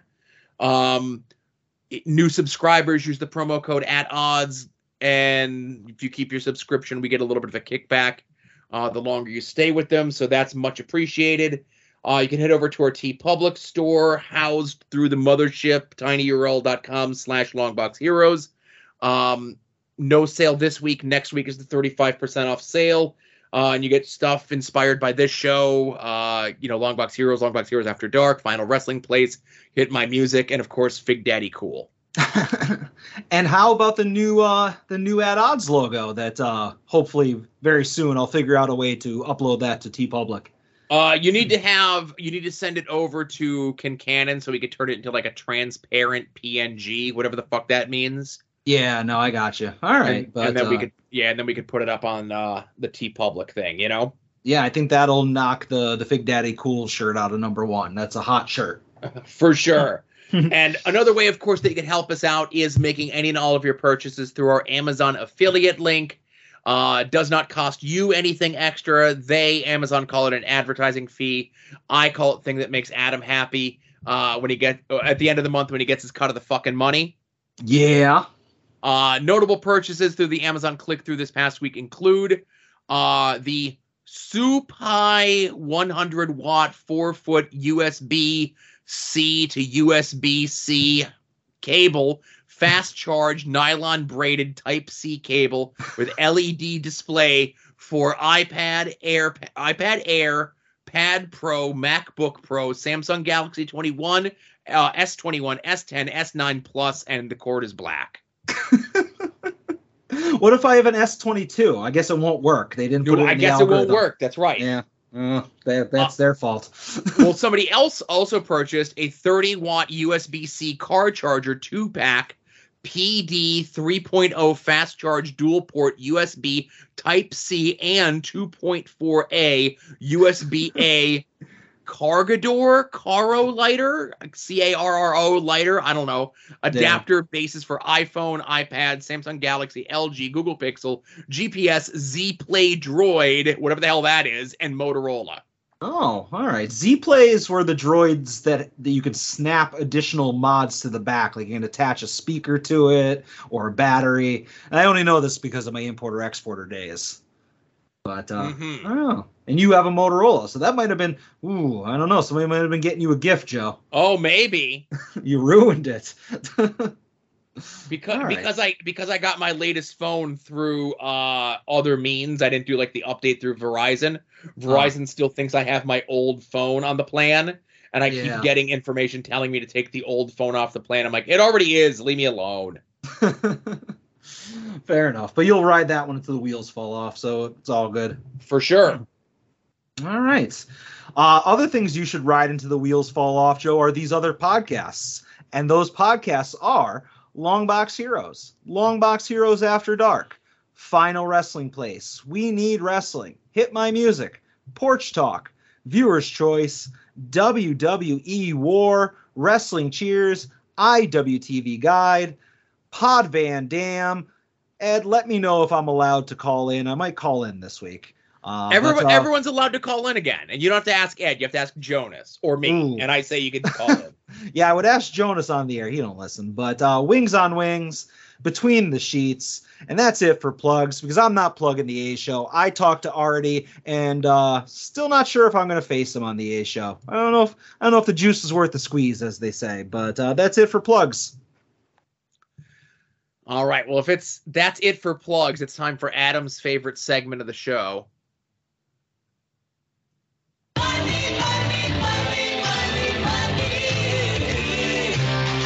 Some might cost a little. Some might cost a lot. But I'm the $100 Vansky. And your figures will be bought.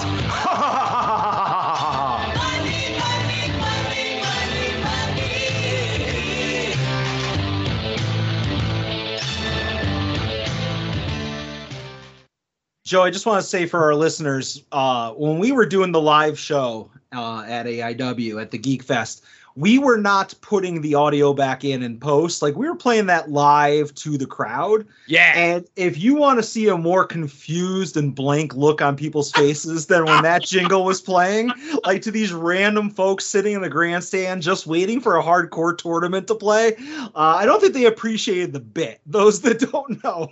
That's okay. I loved it. I didn't want to comment like I so I wanted to comment on how awkward it was when we played it live, Uh, but I think it was better just to let it linger and let people just like have that like question in their minds for the rest of their life.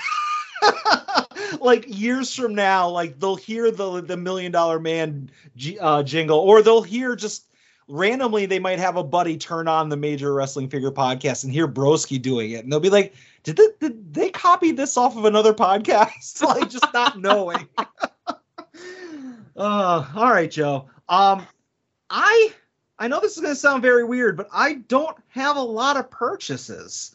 What? I- and I'm not even joking here. I do have a little bit of housekeeping uh, of just some things I want to talk about, and uh, I do have some purchases, but uh, I did not order a single figure off the internet this week. No pre-orders, no regular orders, no Funko Pops. I do have purchases, but uh, no figs. I don't know. I guess it is the year of financial responsibility. yeah, don't listen. It only took seven months to get here. uh, yeah. So uh, just real quick, not purchase related, uh, but I mentioned last week that I was on the fence whether or not I wanted to keep my Supreme Cody Rhodes figure. Uh, I got that in the mail today. It is awesome. I am definitely keeping it. So I just wanted to say that on the air. And I don't know if you saw in the major pod group, but a lot of people uh, who had waited a year, myself included, uh, for the Amazon exclusive Hulk Hogan Ultimate Edition. Uh, they, those went up for pre order originally in August of 2021. Um, they were supposed to ship this week. Uh, a lot of people got delays. Uh, and pretty much everybody else got cancellations. Uh, I am fortunately in the delayed pile. Aw. Uh, Derek, my friend that called in earlier, uh, is in the cancellation pile.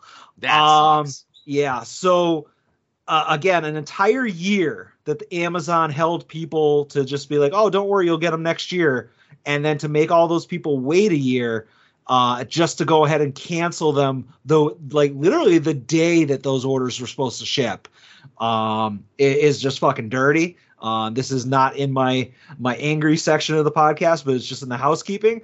Uh, but like I said, I ca- I was lucky that at least so far, knock on wood, uh, mine was just delayed. But if you are in the group that was getting your order canceled, supposedly if you call and bitch to Amazon, they give you 150 bucks because that's what the third party sellers are selling that figure for. So Oh. supposedly they're giving you store credit to cover you purchasing the figure at the uh, Suckers Premium. Oh, that's okay. Yeah, I, I mean, honestly, that's shocking to say the least. Yeah, um, and I guess it's all a matter of just how you talk to the customer service person, you know, as is all things. But uh, that's a lot of people saying success uh, in the group, just being like pointing out the fact that hey, this is an Amazon exclusive, so I cannot go anywhere else to buy it but Amazon. Yeah. And uh, you have resellers selling it for 150 dollars on your site. So I want that figure that I was promised a year ago. Uh, so Amazon's giving a lot of people 150 bucks. So Wow. um, you know, hey, worse things to happen, but I was gonna this- say a, a rare positive to come out of the uh the toy group. yeah, yeah, exactly.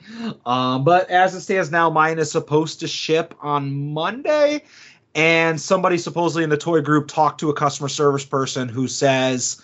Uh, if your order has not yet been canceled, it's not getting canceled. Oh, hey.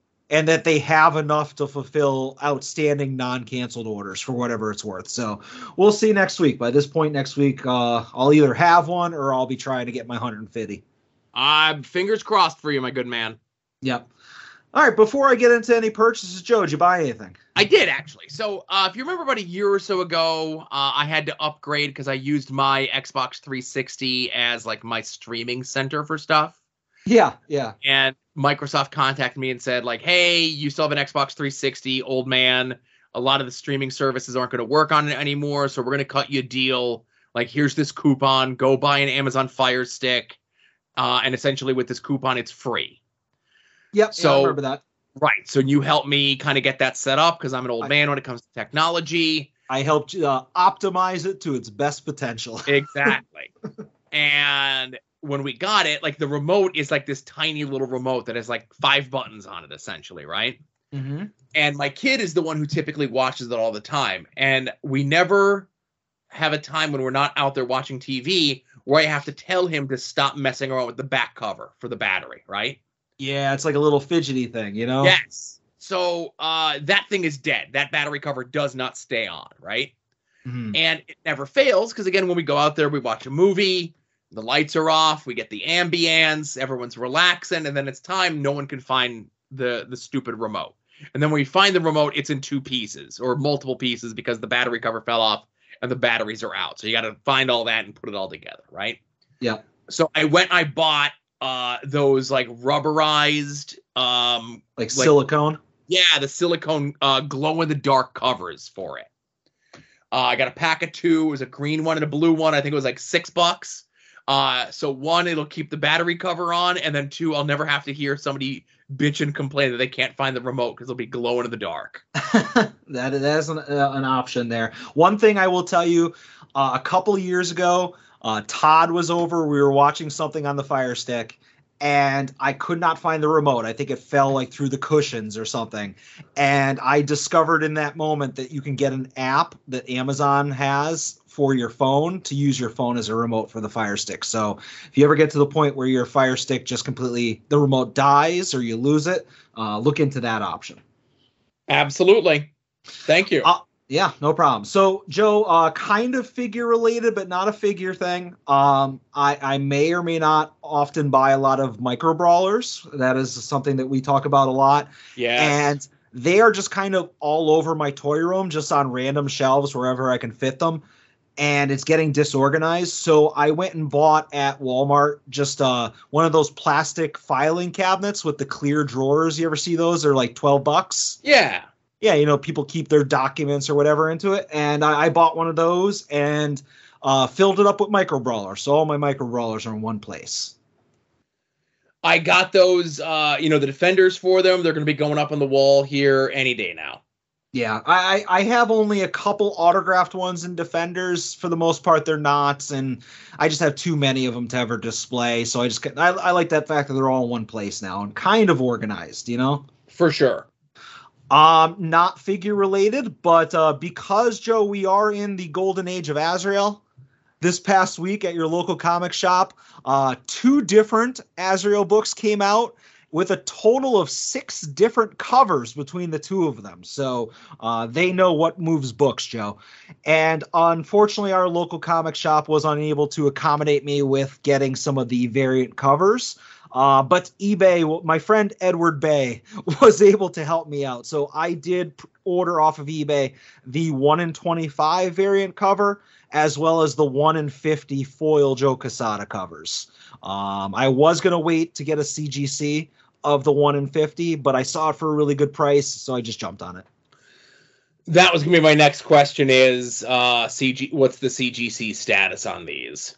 Uh, well, I mean, honestly, the book just hit stores this past Tuesday, so nobody's going to have one graded in their hands. Unless, even if they pay for an express, it's going to take at least a month.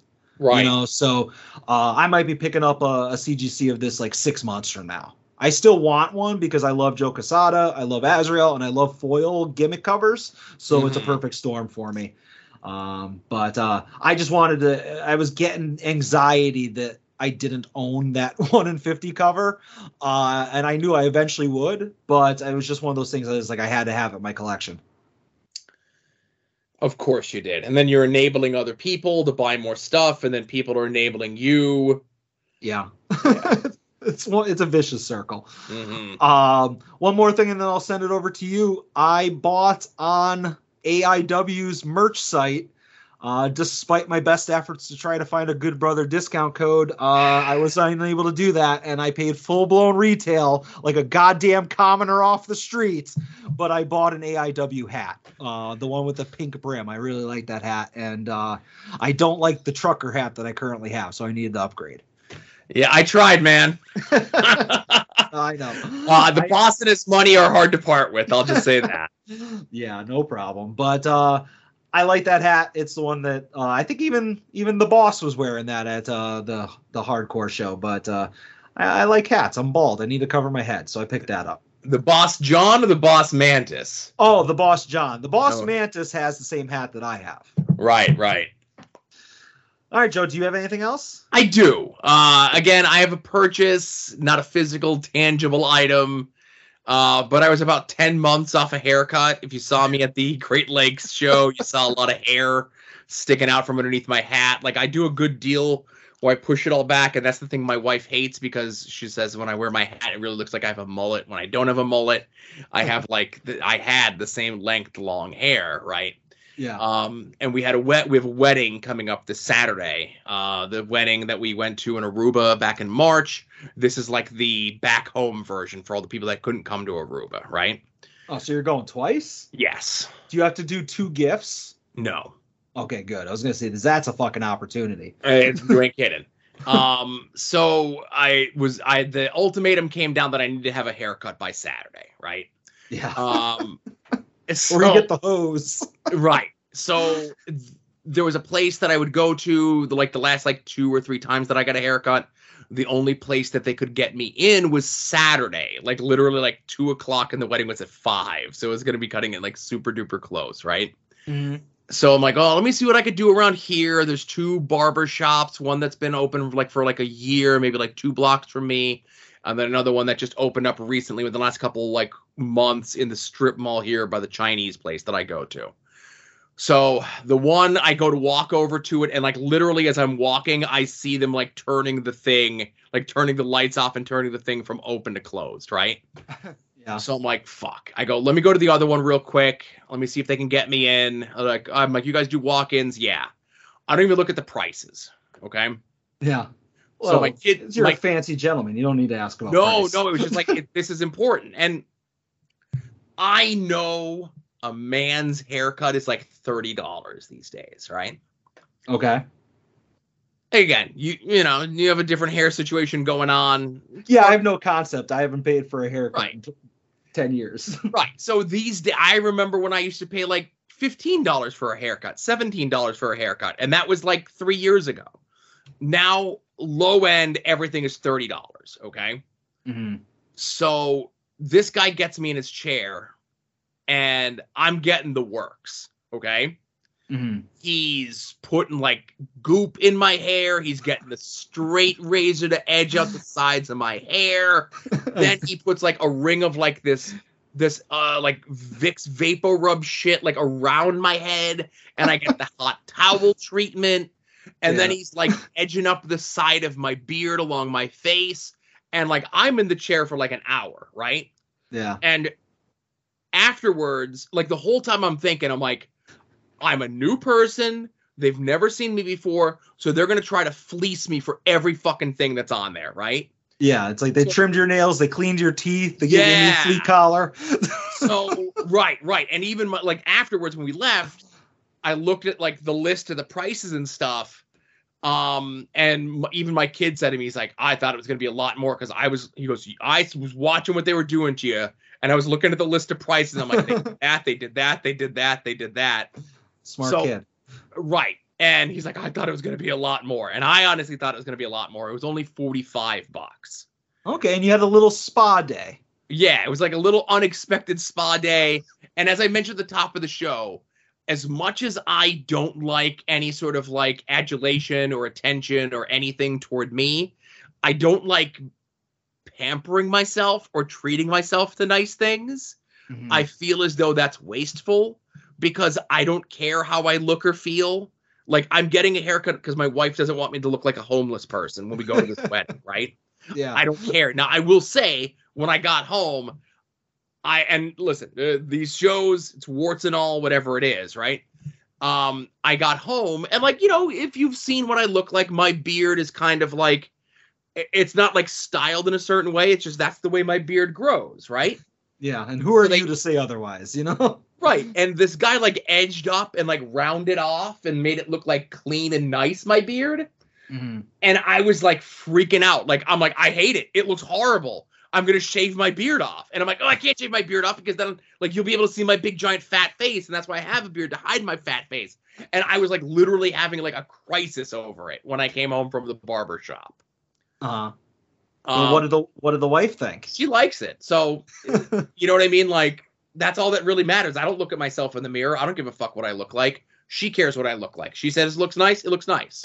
Yeah. Well, there you go. That's all that matters. But before we started recording, uh, I had pulled up a bunch of different sites because this place doesn't have like a website or a Facebook.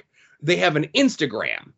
And because my hair was so long, they asked if they could take like a before and after picture of what my hair looked like. Oh shit. And I Let's said, see it. yeah, sure. But it's as of this recording, it's not up on their Instagram yet. Oh, when you get that, you got to send it to me, and I'll put it out on the show account.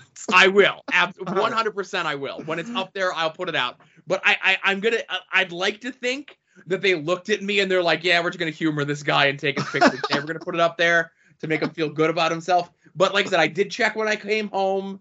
Wasn't up there, and I checked right before we started recording, um, and it wasn't up there. So All right, well, fingers crossed. I'm, I want to see this this glam up that you had.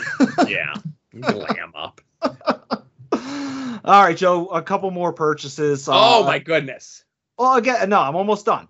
All right. Um, I remember how I said uh, during San Diego's reveals that I am done ordering figures from Ringside as a pre-order because if it's an exclusive, it's never going to sell out. It'll be there for years. Just wait, you know. And if it's not an exclusive, the price is just going to come down, or I'm going to find it in the wild. You remember that? yes. So I am living by those rules. So I said to myself, I'm not pre-ordering uh, Ultimate figures through Ringside anymore uh, because they charge like 40 bucks, and yeah, they get them quicker. But if you wait, the price will go down. It'll go down. It'll go down. They have Ultimates on their website for under 30 bucks. Uh, if you're looking for a Ric Flair Memorial Ultimate, they're like $23 now. So there's no reason to rush. And the reason why I got at uh, I'm mentioning this is I found in the wild this week at Target uh, the Ultimate Series 13 uh, Coke coked out Hulk Hogan and Mr. T. Uh, so I picked those up at retail price. Uh huh. Uh, I am not an Ultimate completist anymore. Uh, For but I now. want no. I am skipping the Jeff Hardy uh, that's in the next line. Uh, it's Jeff Hardy and Roman Reigns. I'm just going to buy the Roman Reigns. I don't want the Jeff. I am no longer an Ultimate completist. I threw the second version of the Fiend, uh, like the, the in the costume that he wore for like an hour. Uh, I threw that in my first sale pile. Uh, I am not a completist when it comes to Ultimates. I'm a completist when it comes to Supremes, Joe, but I'm not for Ultimates anymore. Uh, but those those are the only wrestling figures I bought all week, and it was only because I found them in a store at retail. Yay, Adam. but good. Uh, my last purchase, Joe. And again, I'll just say with the Ultimates, we'll see. I have a feeling this will change at some point. That I'm going to go back to being a completist. Yes. Well, see, the problem is I will never be a completist because I will never pay up. I will never spend $100 plus on a Ronda Rousey. I will never spend $100 plus on an Ultimate Warrior or Charlotte Flair or another Rock. Maybe that Bret Hart, if the right situation happened, I would buy that. But right there, that's four Ultimates that I will never, ever, ever own. So what's the point of being a completist like going forward? Like if I don't have a Bret Hart that I would kind of want, I'm not going to buy a Jeff Hardy. You know, I'm not going to buy, you know, I don't know, whatever's. what if you find the Jeff Hardy out in the wild? Uh I don't know. I don't think so. I- Okay. I- we'll see. But We'll I, I no, I don't think so because I have to make cuts because I am so fucking out of room in my toy room. I can't just buy everything. uh like we're at the point where it's not the money's not an issue it's the space and Yeah. uh i just can't so i have to make cuts and that's that's what i'm gonna do All right. we'll see i've I, my rules are getting stricter but When you're- my When you're building the wing onto the house to accommodate the Ultimates, we'll revisit this conversation. yeah we might have to all right but my last purchase joe and this was actually in the tuesday night card club on the the major facebook group whatever and it was actually a card that i had only heard tales of it existing i had never actually seen a photograph and i had never seen an ebay comp sale of it because I, I have ebay alerts set up for it and it never comes up or at least set for like cards of this type. Um, but they never pop up. And this is one of those things that if I saw this on eBay and somebody was like, uh, 50 bucks, buy it now, I would be like, well, I guess that's a good price because I've never seen one sell. Does that make sense? Like, yeah, I have a- nothing to compare it to. Sure. Exactly. So somebody put this card up in that that like card group, and it was ten dollars shipped. And I was like, okay, uh, I am not questioning this, and I just sent it to you in a text message. Uh, but it is a 2007 Topps card. It's from a line called Face Off, and uh, I've never heard of that before. But it is of a, a young Kurt Hawkins and no, I'm sorry, I lied. It's from a young Brett and Brian Major Oh my goodness, look at them with the smiling faces and they're pointing and they got their little yellow tights on. Yeah. So I think I told you before, like a couple weeks ago, when I bought those poker chips, that I just have a net cast out for any Major Brothers merchandise because there's not much. There's like maybe three cards and the chips and some other random tchotchkes. Uh, so I have never actually seen this card before, and it's been like this type of thing has been in my safe search for a long time. So when I saw it for ten dollars shipped, I was like, "Well, fuck yeah, I'm jumping on this." Right, and again, like I said, you know, obviously something you've never seen before. You are tangentially a card guy, so Yeah. um, you know, and that'd be something. Um, uh, that'd be something to uh get signed by the boys. You know. See, I, I would never do that. I think we've talked about this before. I would never have something rare or hard to replace ruined with an autograph. I'm of the mindset that if I want their autograph, I can get uh, a 10 cent 8 by 10 signed. You know, All right. Uh, it's just like the same thing. It's like I would never have a super expensive old Marvel comic signed by Stan Lee. You're damaging the comic book in my eyes, you know? Sure. Yeah. But uh, maybe sent out for grading and see what it looks like when it comes in. You know, I can't imagine there being a very high population report for this card. Yeah, especially it's like something that you have never heard of or seen of before. You know. Yeah, but we'll see when it comes in. But I, I'm happy about that, Joe. Um, I'm happy about that purchase. But there's a lot of things I'm not happy about, Joe. Things that Oh. really piss me off. Uh oh.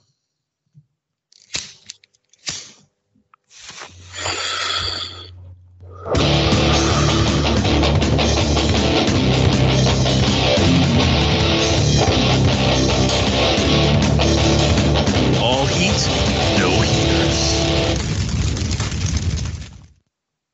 Yeah, I'm sorry to to bring down the show at the very end, Joe, but there's just some things that uh, happened to me within the last 48 hours that I just really want to vent about, and they are they are doll adjacent.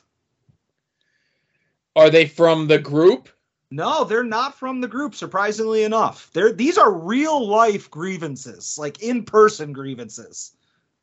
So, as you may know, I don't really do much these days other than like watch TV, record podcasts, and go on doll safaris. Uh, that's pretty much what I do every day. Uh, Right. I wait. I wake up at like 11 a.m. I get a coffee. Maybe I do porch talk. That that's that's pretty much me now. I watch baseball, but every once in a while, I'm like, all right, I'm bored with going to our local Targets. I'm bored with going to our local WalMarts. So I'm going to go on like a destination safari. And yesterday I had nothing going on. So I decided I'm going to, rather than taking like, uh, uh, like an hour and a half round trip to Wilkes-Barre, I'm just going to take like a two and a half hour long round trip to Pandora's box in New Jersey. Okay. And again, no agenda. I was just like, I got nothing to do. I'm gonna go down there and I'm gonna look around for a little bit. And uh, I think we talked about previously that the the other time I went there, uh, I went on a day they were closed. I made sure that they were open today that day, Joe. So no problem there. Um, but I had said that I bought the Danhausen Major Bendy and I bought a, a Brian Pillman Moxley two pack. So I made some purchases last time. Um, but this time I go down there, I look around. Uh, there's maybe one other customer in the store. Uh, there's two employees. The one guy that was the there the last time I was there, and some other guy, and they're you know they're cleaning up, they're putting stuff away, they're pricing some stuff. I'm looking around the store. I see a couple things that kind of catch my eye. Nothing that I'm like, ooh, I need this, but I'm like, ah, maybe I might, I could be, I could be enabled into buying this. You know, like uh, if the the the winds change in a different direction, I could be convinced or whatever. You know, but there's like maybe two or three things I liked. Uh, I think you've seen that uh, I, I kind of have an affinity to knock off Transformers, like bootlegs. Uh, there was an in-box knockoff Devastator that was called like Engineering Corpse. It was like a mint. It was like a mint in box, like from the '80s, but it was clearly like a knockoff. And I was like, "Ooh, that's kind of cool." Um, there was like a Power of the Force Dark Trooper figure that was maybe like ten bucks more than eBay, but I was like, "Yeah, you're here. You know, if you pay a little bit more to help the the local business." But you want to know what pissed me off, Joe? Yes. I walked up and down every aisle of that store like maybe th- three times, and I was like looking through everything because I didn't want to miss anything, and I had nothing else going down on. So I was there for a little bit more than an hour, and for most of that time, I was the only customer in that store. At no point did anybody even say hi to me. Really? Yeah. Or hey, if I can help you find anything, let me know. Or hey, what's going on, or whatever. I'm not expecting you to recognize me from the last time I was there, like a month ago. Uh, and I'm not even expecting you to acknowledge the fact that I'm an influencer in the toy community. but I Oh, couldn't say boy. I couldn't say that with a straight face. But uh, maybe I'm just spoiled from our local comic shop or even the new toy store that's in our area. But I was like, to have somebody go up and down every aisle repeatedly and to be like really digging through the pegs and looking at stuff for over an hour and not even to be like, hey man, what's up? Like that really stuck in my paw. Like I, I was kind of pissed. And the, like I said, I was. I was probably, I'm going to say with 80% certainty, I was going to buy that Power of the Force Dark Trooper because it was cheap. And I was going to inquire about that Devastator, you know, just see if there's any wiggle room on the price, you know. But uh, we're talking like I could have left there spending over two bills, but I was just kind of like, well, you guys are too fucking busy to say hi. So I, I left and I, I didn't buy anything. So were they this unfriendly the last time you were there? Uh, I, I can't say because the last time I was there, as soon as I walked in, I saw that uh, uh, that Moxley Pillman two pack, Yeah. and I went, I picked it up, I went right over to the counter, and I was like, "Hey man, do you mind if I put this here? Uh, like I, I, I do want to buy this." So I started right off by like talking to them and like saying I was going to buy something. So I feel like I might have contaminated the the experiment, you know. Gotcha. So it's hard to say if the same thing would have happened Hmm. you know and it's But- entirely possible that they were i don't know distracted with something else it's just the point of it being like over an hour in the store you know No, I'm listen, I'm with you. Our our comic book store has spoiled me for pretty much any sort of other small mom and pop retailers. Yeah. Um, just because how good Dave and the rest of the crew are and welcoming and stuff. And you know, when there was a time when there was like three comic book shops in our area, and now there's only one and for good cause, you know? yeah um, because the other ones were very unfriendly, and friendliness goes a long way when it comes to retail and that sort of thing. And you know, take with this what you will. Um, could it also have been just because these are New Jersey people and that's typically how they are? it's entirely possible like i a lot of times i cannot get out of new jersey fast enough that's why the tolls do not charge you to go into jersey they only charge you to get out of jersey so it makes sense That's true. yeah but Now- yeah oh go ahead Did you post anything in regards to this in the group? Did you Nah. talk to anyone that's been there recently that has seen like a change in the cust- customer service there? No, I'm not going to do anything because in the group, uh, like I feel like it, they would rally to the defense of this store because Sure. a it's it's uh they have links to the major pod in that like they did the all those whatnot purchases for that that, that opportunity broadcast they're going to do next week Oh Uh, yeah, yeah, yeah, sure. and uh you know they have exclusive major bendies and i believe the owners in the facebook group so i'm like ah no i'll Hmm. just i'll just complain about it on the podcast oh, okay.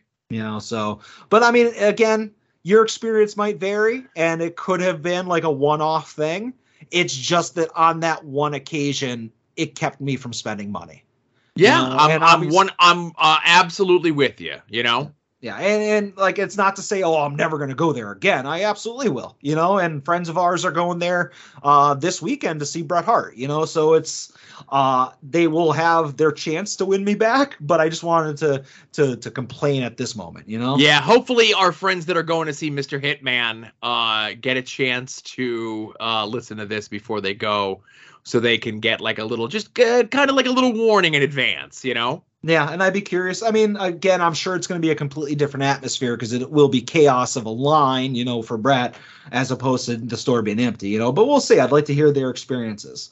Right. Um, but Joe, it doesn't end there. oh no, Adam. So we had such a good weekend going out to Ohio. I'm sorry the last five days have ruined it for you. just just two days because today, Joe, I decided to give another toy store a chance, a different toy store, a toy store I've never been to, but surprisingly is in our neck of the woods. What?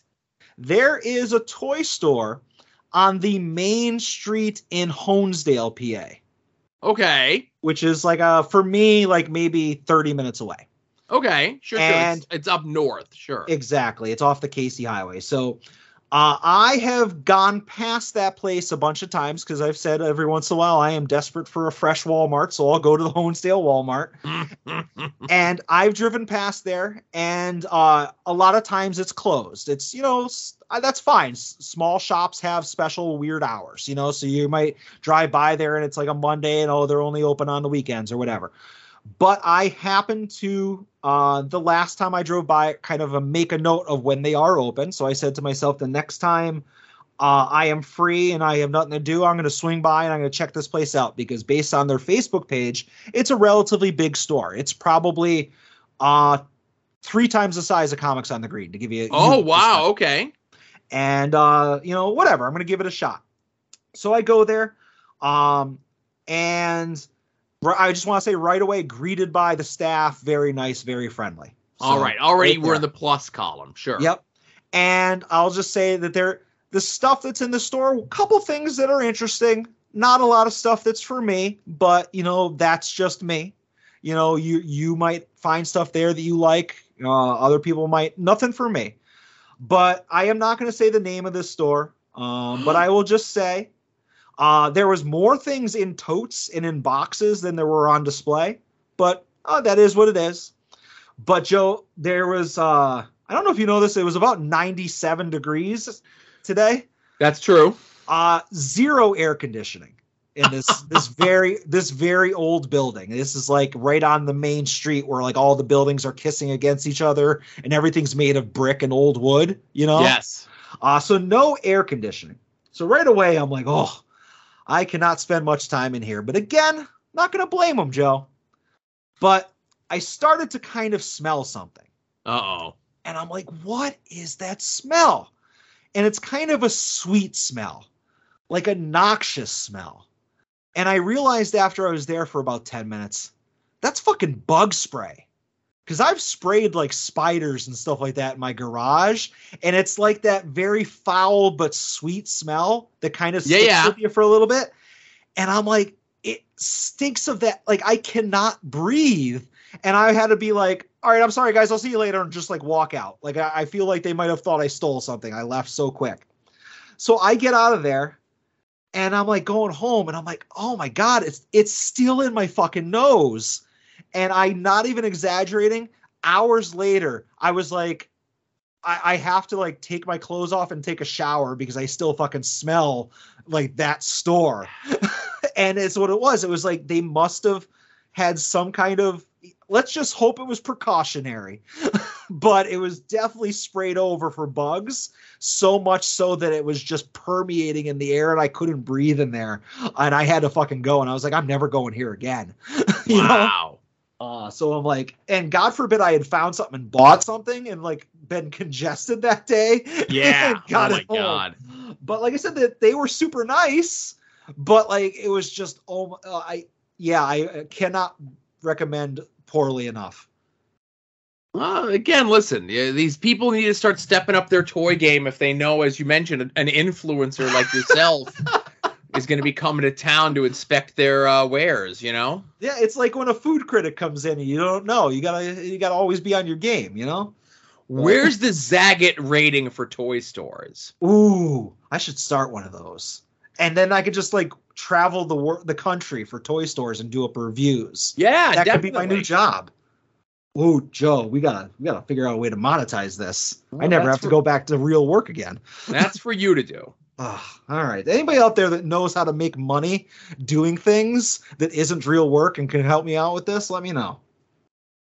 But that's all I got, Joe. I just wanted to vent about those toy stores. Man, that stinks. But you know what? I'm glad you Literally. get to be literally. Uh, I'm glad you get to be the canary in the coal mine with those sort of things. You know. Yeah. Yeah, somebody's got to do it. Somebody that's expendable like me. right. All right. Well, everyone, thank you very much for listening. Thanks for sticking with us.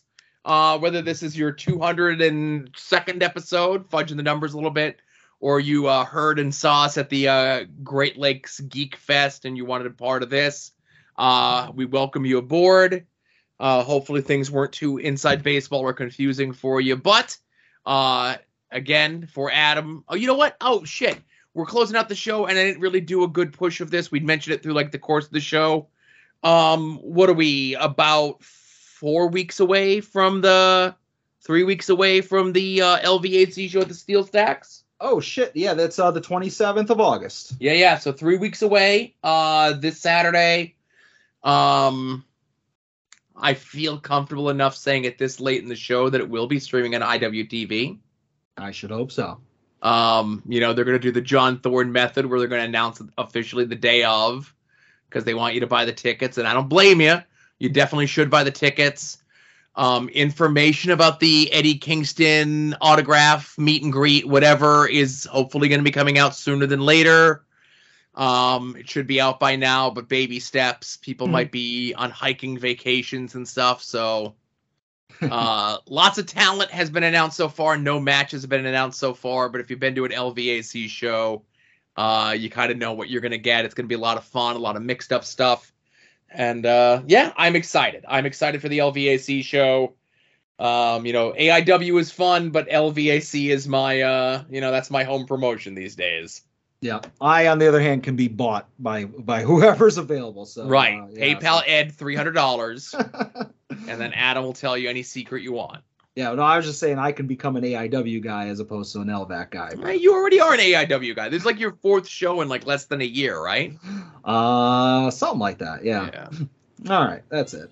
All right, that is it. Uh, again, for Adam, this is Joe saying thanks for listening. Be safe out there and enjoy some wrestling.